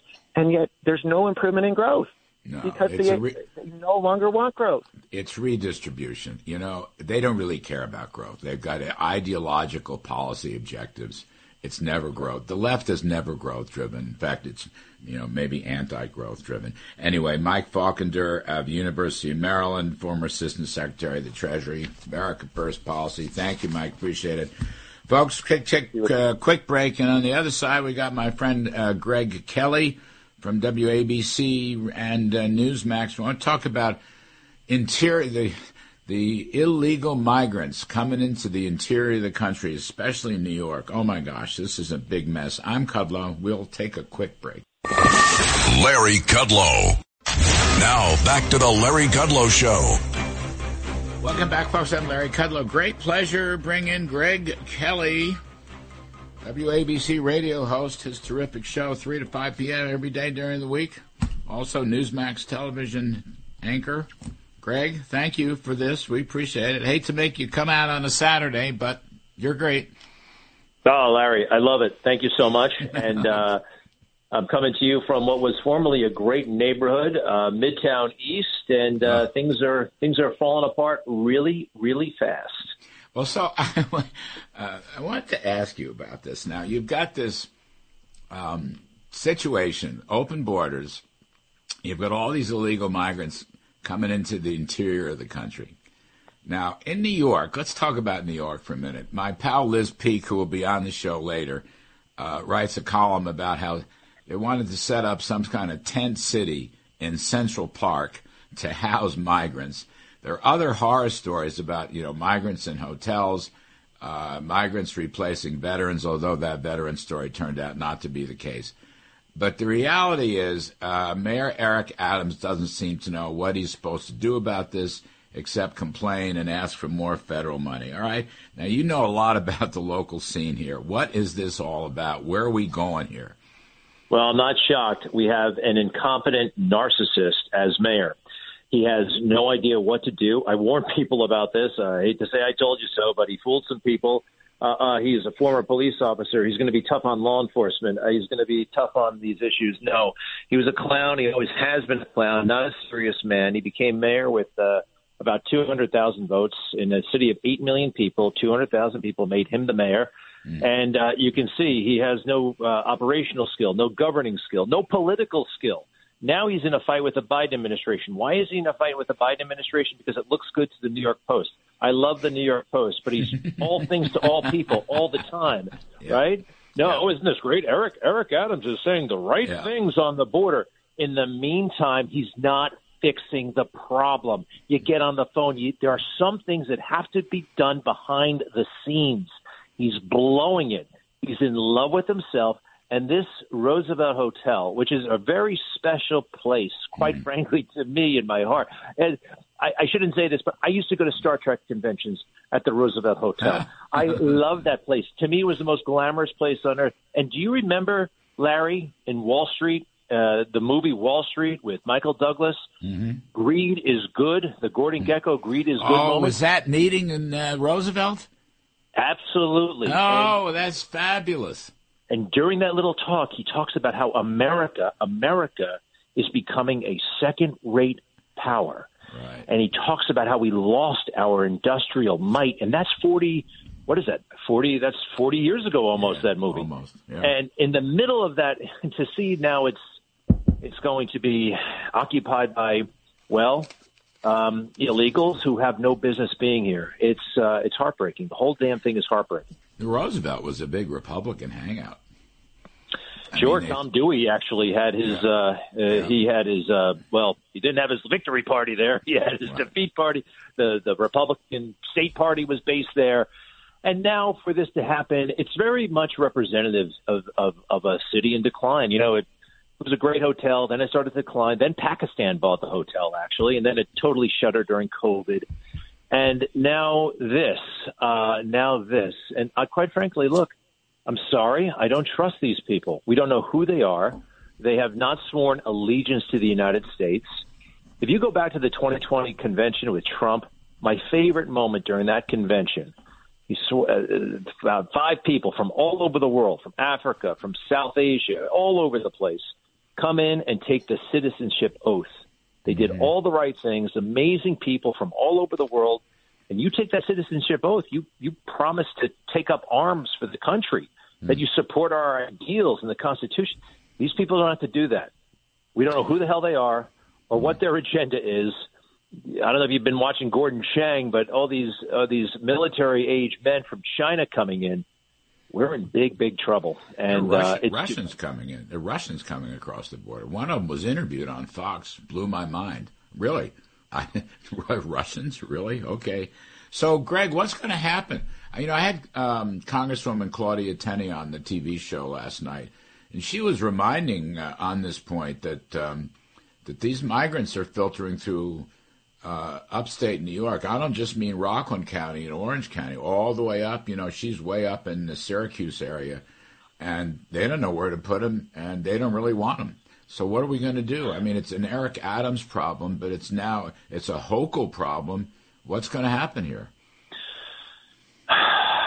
Well, number one, if Eric Adams were to suddenly become a wise, mature man overnight, which is not going to happen, you have to have you have to talk to Governor Abbott immediately. You have to make peace with the Biden administration immediately. I can't stand the Biden administration, but you don't talk about high schools and gymnasiums. All right. Now, we do have Rikers Island.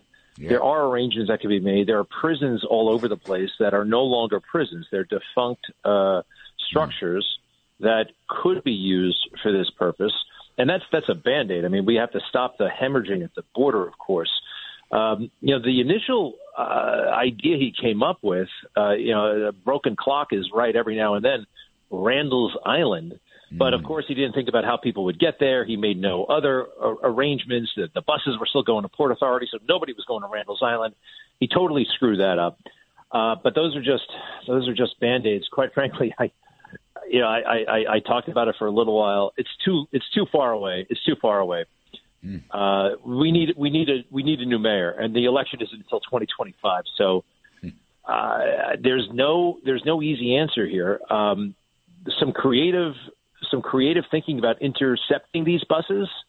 If you have an emergency health order, there are all kinds of things you can do that we did post 9/11. But they're not creative people. They just love going on TV and seeing their name and picture in the paper. The migrants are a health risk. That's another issue. I mean, left off, you know, the Bidens did not replace Title 42, and COVID may have passed, but there's still major public health issues, and so they're spreading out across the country, and they're not, you know, really tested, and they could have diseases. They may not even know they have diseases, but the Bidens have let that go because of their open border policy. Greg Kelly, let me just ask you, what's your assessment now of the law and order situation in New York City, the policing situation? Is it any better? No, it's getting worse. You see the climate everywhere you go. Police have been totally held back. I understand that as well. If they act aggressively, they open themselves up to being jailed or prosecuted. Quality of life is getting worse. Aggressive panhandling, shoplifting. It's a completely different city, and quite frankly, with the migrant situation, I mean, we could have full-on riots. We really could have full-on riots within the next couple of months. And the cops, this is a very dangerous, uneasy time. It may take a miracle. It really may take a miracle. You know, I'm not sure where you are on. Well, you work for Donald Trump, and I really would love to see him back. I think that he is the kind of the antidote to a lot of what's happening right now. It may take a miracle, but a miracle miracles have a way of finding Donald Trump. Let me put it that way. Well, remember this. We were talking earlier in this show about the Durham report. Donald Trump was completely exonerated in that report. So that's going to give him a leg up. Anyway, Greg Kelly, thank you, my friend. I appreciate it very, very much. Folks, I'm Kudlow. We're going to take a break. On the other side of the break, we're going to do some stock market work with Stephanie Link and Kenny Polcari. Please stick around. Much more to come.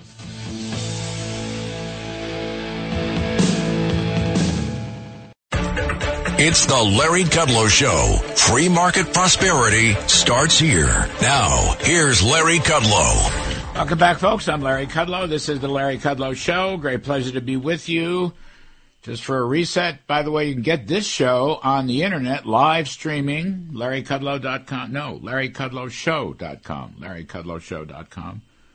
Throughout the country, around the world, throughout the solar system and the Milky Way, wherever that happens to be. And during the week on television, you can watch us, the Fox Business Network, Monday through Friday, every day, 4 to 5 p.m. The name of the show is Kudlow.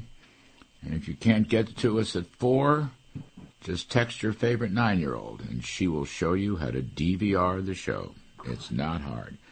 Anyway, let's do some stock market work. We've got Stephanie Link, Chief Investment Strategist at Hightower Advisors and Head of Investment Solutions, and Kenny Polcari, Managing Director at Case Capital Advisors and Chief Market Strategist at Sladestone Wealth. Welcome to both of you.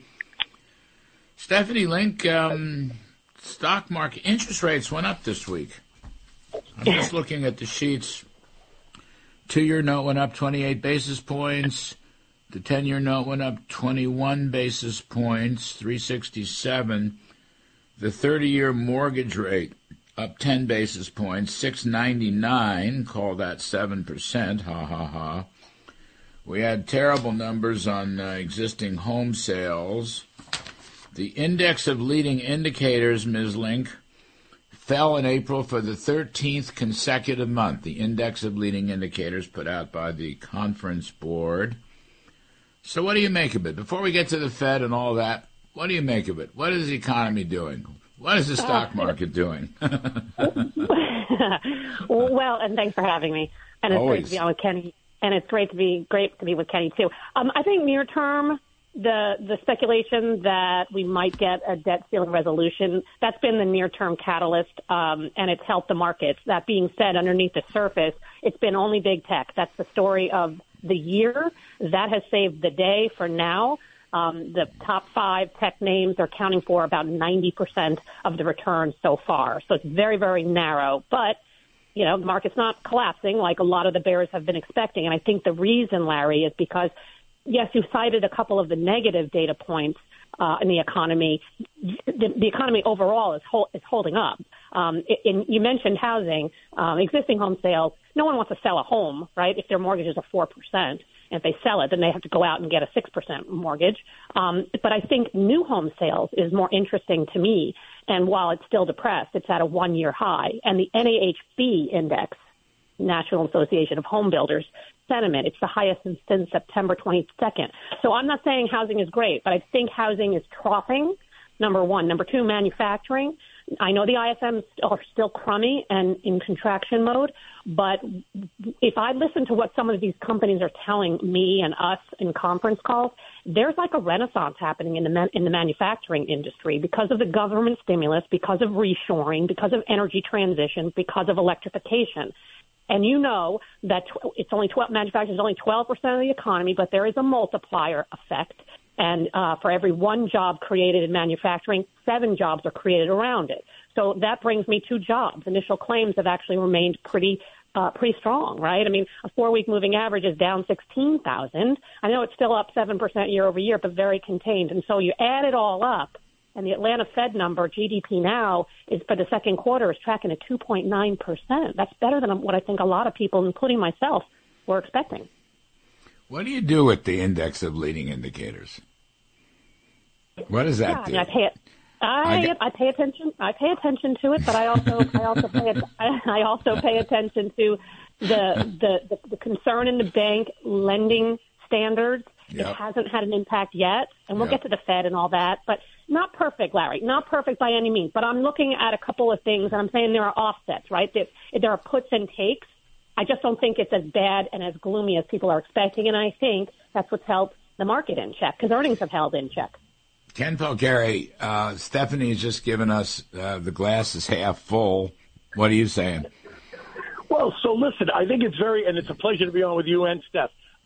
It is interesting because, to her point, there's only a half a dozen names that are holding this market up. If those names start to struggle, then you'll see kind of the market pull back, I think, and you'll see the real weakness. But that being said, I do agree that there is some positive news out there. There are things to kind of pay attention to in terms of manufacturing and the economy holding up and earnings holding up. They weren't nearly as bad as they were originally expected to be. And in the second quarter, I think we came in at, down 4% versus I think the expectation was down 6.5% originally as we moved into the earnings season.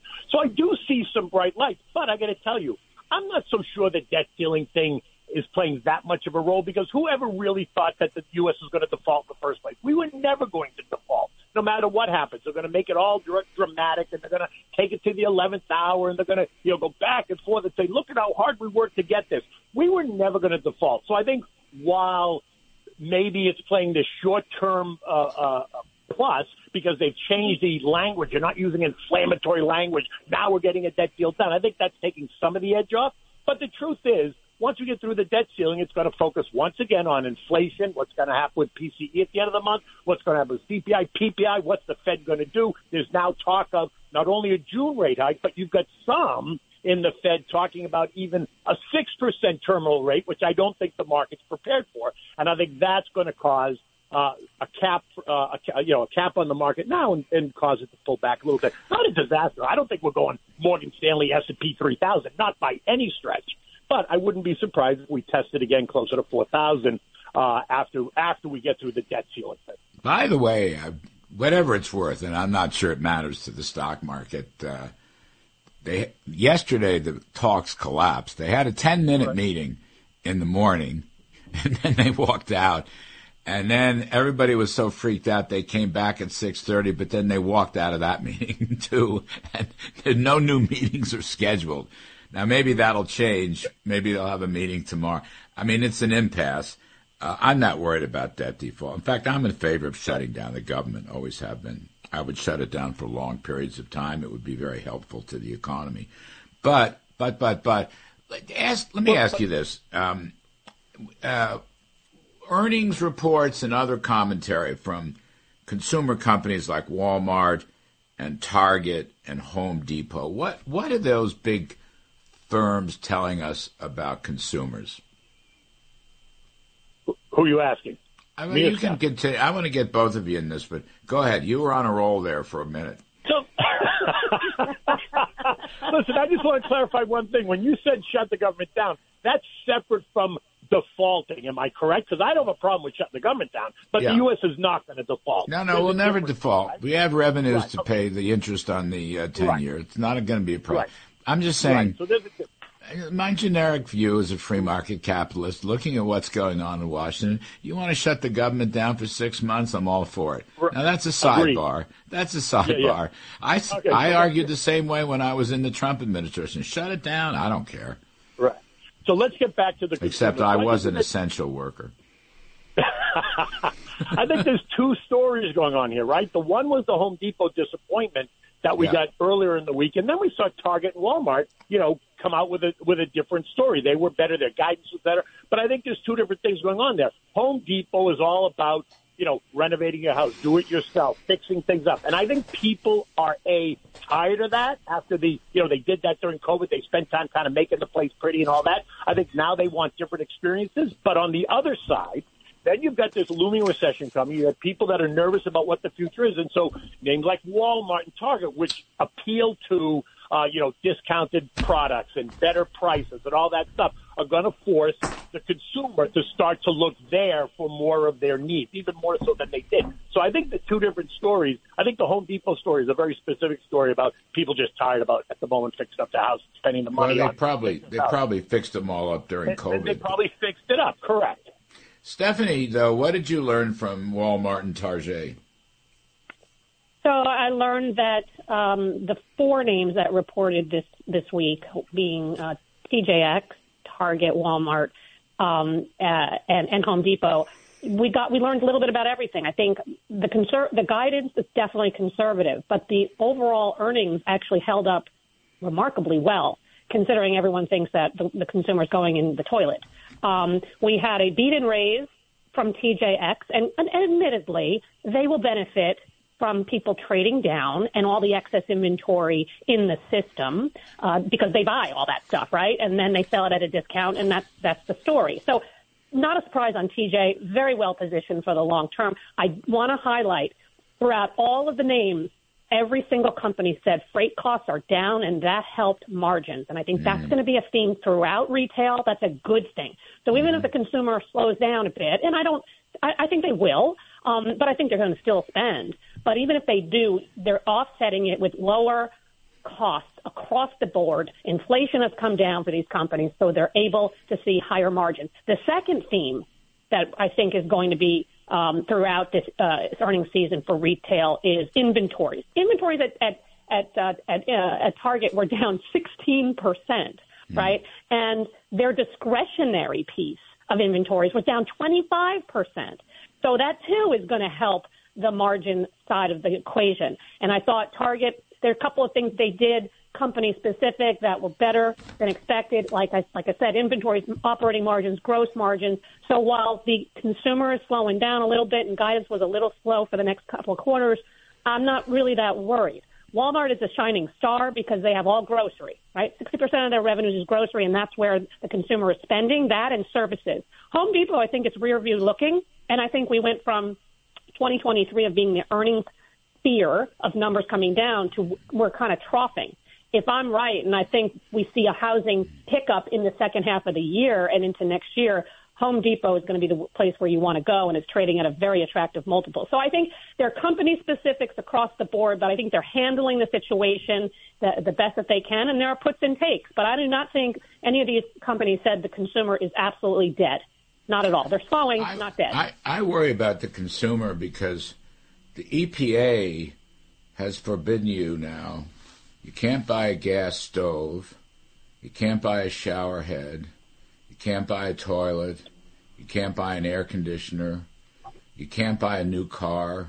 I mean, it's very difficult. All these climate change policies, you can't buy anything. You can't buy a light bulb. I mean, it's nothing. What can I buy, Stephanie? I can't buy anything. They're not going to let me buy anything because it doesn't meet the EPA's climate standards. It's very difficult living in America today. Very difficult. I think there are plenty of things you can buy, but we are out. Kenny hit on it earlier.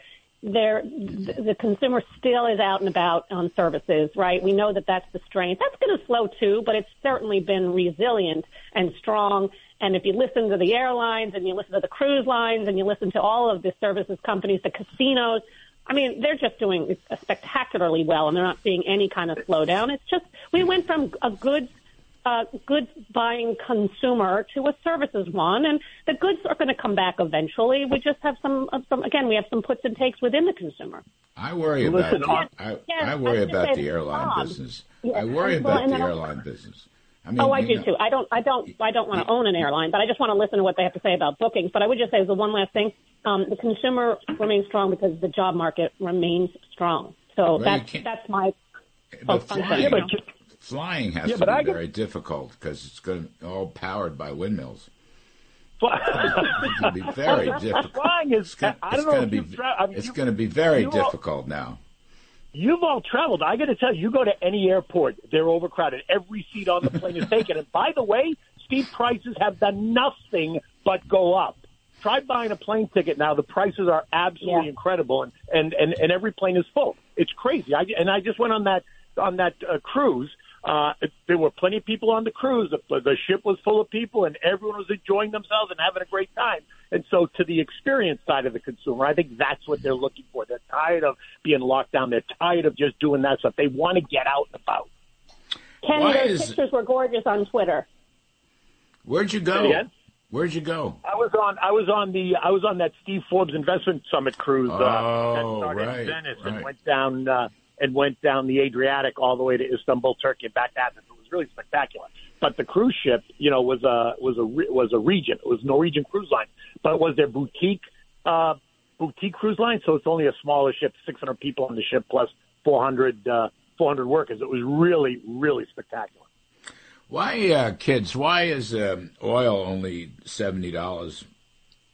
With the Saudis cut oil production allegedly by over 1 million But oil's really done nothing. So I'm looking crude oil, WTI, 71.5, Brent crude, 75.5. Are you surprised at the weakness in oil?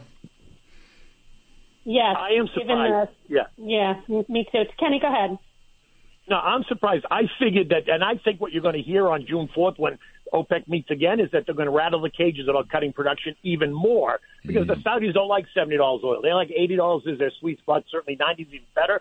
But I think that's what you're going to hear in June. But yes, to your point, I'm a little bit confused on why oil's trading down here at 70. They keep, you know, one day they come up with the China's not growing as fast story, and then the U.S. demand is declining, and the recession's coming, and demand destruction. I think all that's baloney, because I think there's plenty of energy demand around the world, not only here, but around the world. So I am confused on why oil's trading at $70. I certainly expected it to be higher, closer to 80 anyway. By the way, you can't buy – I got to take a break, but I forgot you can't buy a washing machine either. Anyways, Stephanie Link – Hightower Advisors and Investment Solutions, Kenny Polcari, Case Capital, and Slate Stone Wealth. I'm Kudlow. We'll be right back. This is the Larry Kudlow Show. This is the Larry Kudlow Show. We're talking stocks with Stephanie Link, Chief Investment Strategist at Hightower Advisors, Head of Investment Solutions, and Kenny Polcari, Managing Partner at Case Capital Advisors and Chief Market Strategist at Slate Stone Wealth. Kenny Polcari, Jay Powell wants to pause interest rates, or so it seems. The meeting is in June. What do you think? So I think they do. I think they raise in June and then pause. I think that's the announcement, because they're going to get. They want to get the terminal rate to the 5.25%, 5.5% range, which in my mind meets and just kisses where inflation is. Now you can use two different numbers, right? The CPI top number is 4.9%. But ex-food and energy was 5.5%. So whichever argument you want to use, they want to get the terminal rate at least above or at the inflationary rate. So which is why I think in June you're going to see a rate increase of 25 basis points. And then they're going to say at this moment, we're going to pause after that. We're going to give it a couple of months. We're going to watch it. We're going to see. But they're not taking out further rate hikes off the table. And the pivot idea, that's out for 2023. Anyone who still thinks the Fed's going to pivot in 23, you better be careful what you wish for, because the only reason they're going to pivot is if something falls completely off the edge, or we get some black swan event that we weren't expecting that sends the economy into a complete tailspin. You mean pivot meaning rates will fall? Pivot meaning cut. Cut. Right. Yeah. They're pricing in 75 basis point cuts by Christmas, which makes 0 sense to me. I'd be curious to see what Stephanie, what do you think? Yeah, Steph, what's your Fed watch? Yeah, I think that there's a very good chance they go in June. I'm looking at the Philly Fed regional manufacturing series last week, and the number is still negative, but it was a lot better than feared, if you will. But the prices paid index went higher, and we know where CPI is, we know where core PCE is, we know where unit labor cost is, all elevated well above what the Fed wants. So I think they go. But I would say that you're in the 8th or 9th inning in terms of the Fed doing what they're going to do. If they do another one after June, maybe that's it. But to Kenny's point, no, I think they stay higher for longer. This inflation story is not going away. It's very sticky. It has to do with jobs and wages and services, which take a long time. We know that there's a lag impact of what the Fed does, right, by about a year and a half or so. And we're basically just at the year point, right, a little over a year in terms of what they've been doing. So we're going to slow. Inflation will eventually come down, but I don't think it's going to be this year. So, no, they may pause, but no pivot. Right. Does it matter that M2 money supply is crashing and that Ed Hyman is now predicting negative in Q3, negative GDP in Q4, negative GDP in Q1. Kenny, I don't know how you go from something like 2.5% GDP in the second quarter to all of a sudden negative. I think we're going to slow down, but I think that there's still, believe it or not, I still think there's a lot of stimulus in the system from all the stuff that we did over the last 3 years. It takes a long time to get that out of the system, right? Yeah. So, to me, I'm not sure if it's a recession or a soft landing. I don't think it's a hard one, though. I just don't. Right. And again, well, I point back to the consumer. Soft landing link. That's what we're going to do. Soft landing link. Stephanie Link and Ken Polcari. Both of you kids, thank you ever so much. Folks, we're going to take a quick break, and the other side, we're going to do some money in politics with Liz Peek and Steve Moore. I'm Kudlow. Please stay with us. This is the Larry Kudlow Show. Welcome back, folks. I'm Larry Kudlow. We are here doing money in politics with Liz Peek, Fox News contributor and syndicated columnist, and Steve Moore, vice president of FreedomWorks and Committee to Unleash Prosperity Hotline, and host of the popular show More Money, right here on WABC, following this show on most of these very same stations, More Money. So, kids, welcome back. Steve Moore, I go to you. The debt talks have broken down.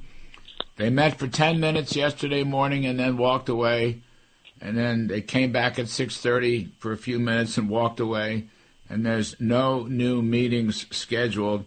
And I think, talking to people, I got a couple of moles in these talks. Breaking news, hold on, wait a second. The Democrats don't want to cut spending. It's a shocking headline, and I want to get your opinion about this because you are a budget expert. What do you think? Look, I think that the Republicans are holding all the cards here. We talked a little bit about this last week, and nothing's really changed in that regard. The Democrats are behind an eight ball. Americans do want a debt-ceiling bill that actually cuts debt. What a concept. And so my worry as a conservative and someone who does believe that we have out-of-control spending is I don't want to see the Republicans giving away too much at the negotiating table. They have a very good bill, very sensible, very common sense. Everybody's for drilling. Everybody's for work for welfare. Everybody's for putting some caps on this enormous increase in spending. So don't back away here. I just want to mention two other things that I think are really important, and I don't want to see Republicans giving away at the bargaining table. I'm staunchly against hiring 87,000 new IRS agents. I think it's outrageous, and I think those agents will be weaponized against conservatives and Republicans as they were under the Obama administration. And also, I feel pretty strongly about this $300 billion green energy slush fund, which is completely, unnecessary. It's not going to change the temperature of the planet, but it's going to funnel massive amounts of money into the coffers of left-wing interest groups. So I want Kevin McCarthy to play his strong hand and not negotiate away the things that are really important here. Well, Scott Perry, of the head of the Freedom Caucus, Liz, was on the show, I don't know, Thursday night. He said that the Republicans have a good plan, as Steve just mentioned, and they should hold tough. I spoke to Kevin McCarthy Friday afternoon. He intends to hold tough. Trouble is the Democrats really don't want work requirements, okay? That's surfacing in this. They don't want permitting other than for renewables. They do not want permitting for any fossil fuels. Furthermore, they ruled the student loan cancellations off the table, the idea of repealing that off the table. And basically, they don't want tight caps, and they don't want any caps for more than a year or two. They don't want it for 10 years. They want a 2-year debt ceiling. In other words, as it turned out in the last couple of days in these meetings with the White House and the McCarthyites, the House Republicans, there's no agreement really on any key point. The only agreement I can find is a COVID clawback, which might come to $50 billion some odd dollars. But that's it. That's it. So we're here. What they hoped would be a deal this weekend. We're here on Saturday. Now it's Saturday afternoon with nothing. What do you think, Liz? Yeah, I think it's kind of interesting because there were certainly more hopeful comments being made going into the weekend. Kevin McCarthy sounded more positive. At least that's how it was reported. It's a little interesting to know how that shifted. I don't know whether the Democrats finally woke up to polling that they, that didn't sound like they should give in. But let's remember the only plan on the table is the Republican plan from the House. The Senate hasn't passed anything. So Democrats have yet to come up with their program. And I think, honestly, you can talk about all the issues that Steve and you have raised that obviously are commonsensical, Most Americans agree on it. But let's just look at this in the starkest of terms. We had a bubble of spending caused by the pandemic. That bubble has to go away. We have to go back to the main trend line that we were on before COVID threw trillions of dollars, $5 trillion into the hopper. And I actually think that's a very simple thing for most Americans to understand. And it's why I think the public has been behind the GOP bill. So I think they just need to keep hammering that, just keep saying, look, we spent a huge amount of money because we had this horrible thing happen. We can't just go on and pretend that's the new trend line because it's not. But well, Democrats specifically, I think the student loan thing, I really am kind of surprised. I guess I'm surprised that that has kind of resurfaced as a major sticking point because that's really not popular with most Americans. Well, it's a sticking point. By the way, your point about pre-pandemic is a good point. It's a very fiscally sound point, but they won't do it. Democrats won't do it. Yeah. Moreover, they will not. One of the battles going on here is reverting back to the FY 22 baseline. They won't do that either. And the Democrats do not want a 1% spending cap. They want a higher spending cap, but whatever that is, and there's no number yet, they will only apply it for the first year or two. They will not apply it to 10 years. So you had in the McCarthy package, which is the only game in town, you're both quite right, the $4.5 to $5 trillion worth of savings over 10 years. Democrats don't want it. They just don't want it, which is why I say breaking news. Democrats don't want to cut spending. They just don't. I mean, I don't know. It may change, but right now there's nothing. Well, so right now I'm a little bit more radical than even I guess you are, Larry, because, you know, one of my heroes in the Congress is Rand Paul, and I think you said this on your show. You know, back to the 2022 baseline. Let's go back to the 2019 baseline. Yeah, that's my point. You know, no, that's right. If you do that, you basically balance the budget. And so, you know, my point is that the Republican plan is hardly radical. You know, it's in fact I would cut a lot more spending than they will. The other thing I just wanted to mention, I'm just shocked at how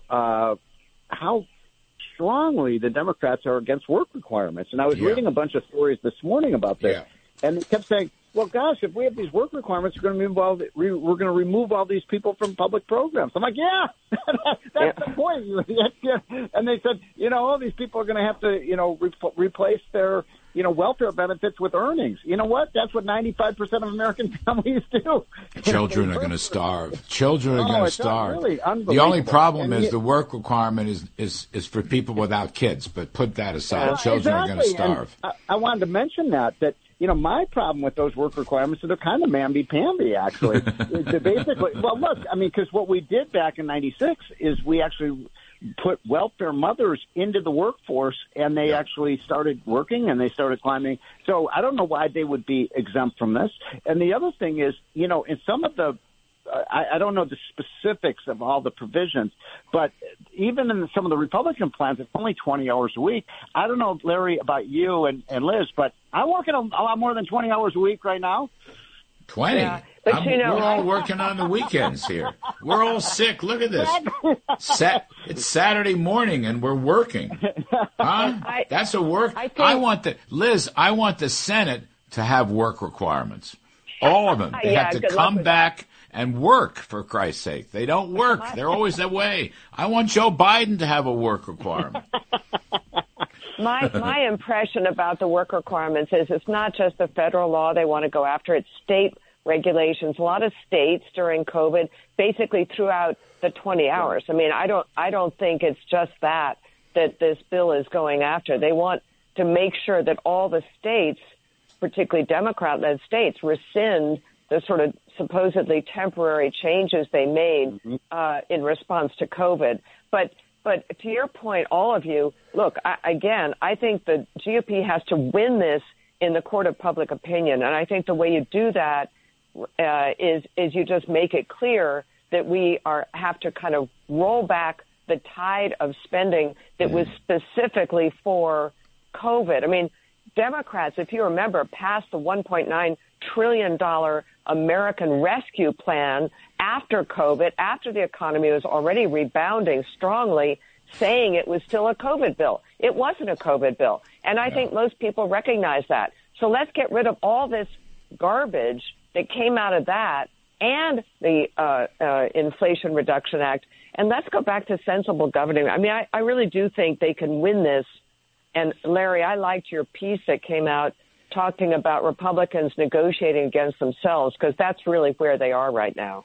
Well, I think they I think Scott Perry gave some backbone to the leadership, and they need to just stick with their plan. And the plan, what would the plan do? It would curb spending. As you say, it would stop the frenzy. It would sort of unmask the Biden spending. But at the end of the day, it would reduce inflation and increase growth.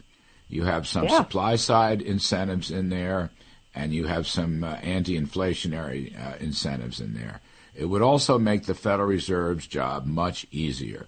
Those are macroeconomic points. They probably need to keep making that because, after all, inflation is still sticky. Real wages are still soft, et cetera, and the economy is, I don't know if the economy is going to grow or not. The index of leading indicators is now down 13 straight months. That can't be a good signal. So for all, you know, all those kinds of reasons. But, Steve, you know, they're going to have the X date is going to be moved. I mean, the June 1st thing is going to have to be moved. Of course. Right. I mean, for two reasons. One's political, to leave more room for negotiations. The other one's fiscal. They're not going to run out of money. They're not going to run out of money. Right. I mean, that's a silly idea. I had Mike Falkender on before, so he was the one of the assistant Treasury secretaries. If they were worried about this stuff, they would slow down or stop the payments to contractors, and they'd start furloughing workers off. And they're not doing either of those things. So I think this is all a lot to do about nothing. Basically, the Democrats don't want to cut spending. They don't want to do what Liz just suggested. And by the way, Steve, you are more radical than I am. That's a generic.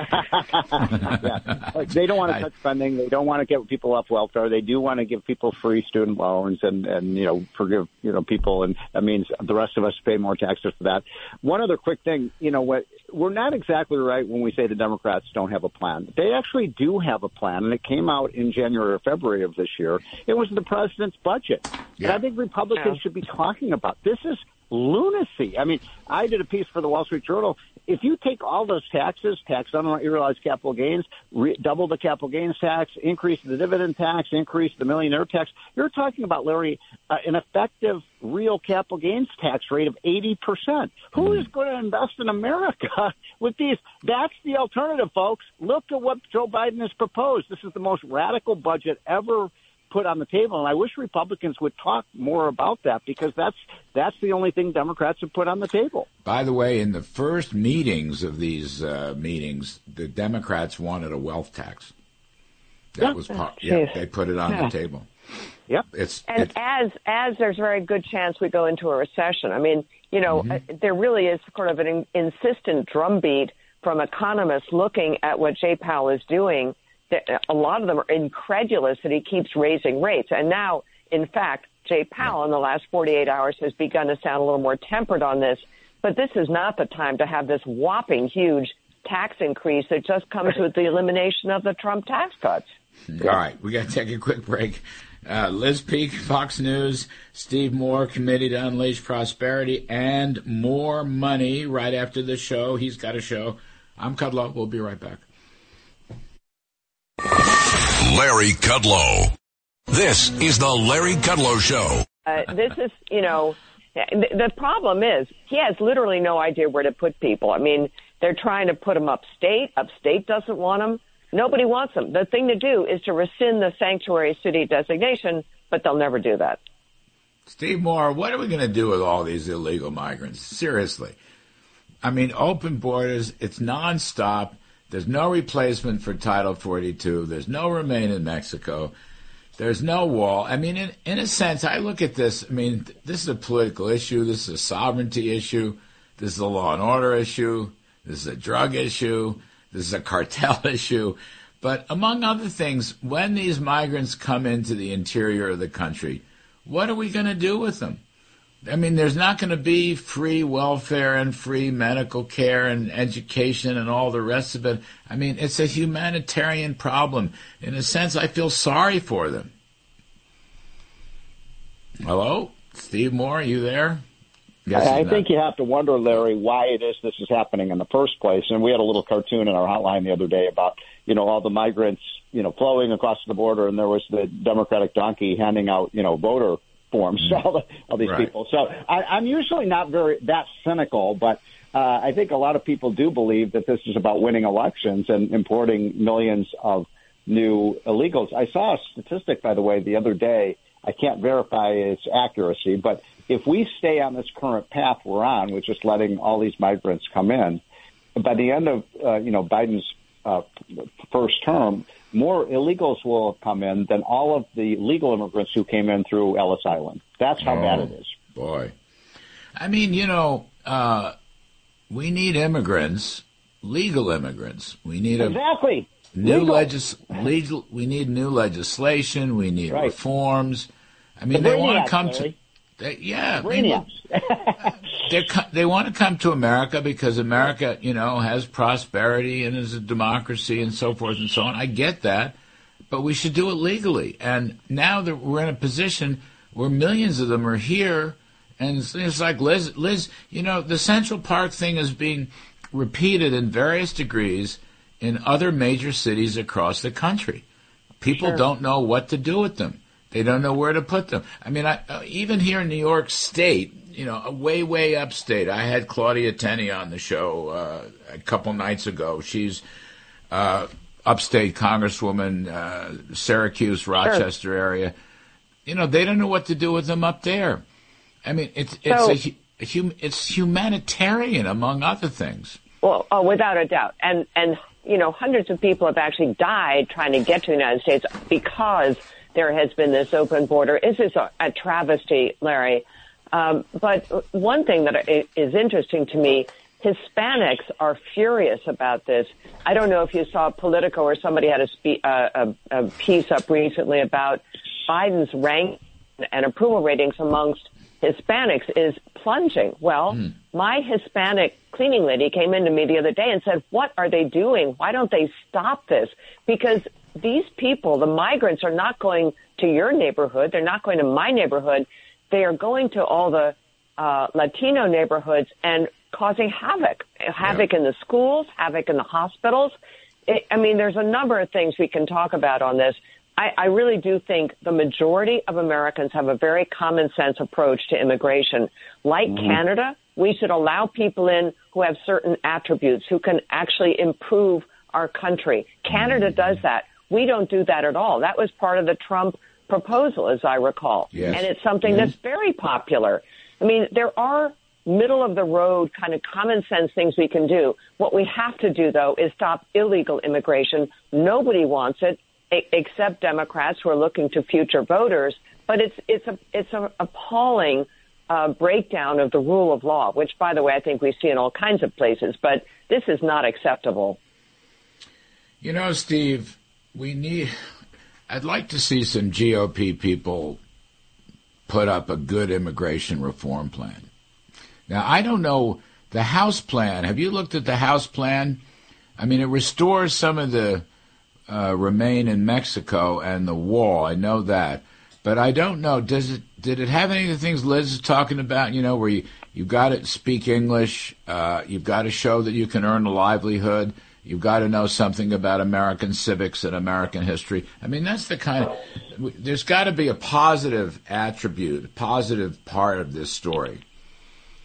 Well, look, I'm very pro-immigrant, as you know, Larry, and I think immigrants really are amazingly beneficial to the United States, but they have to come in lawfully. We have to know who's coming in. And, I worked with you and Brooke Rollins and others in the White House. We had a good immigration plan, Larry. Yeah. We had a really great immigration plan. Control the border and then let the people want to come in here and work and, contribute to our society. Why can't we do that?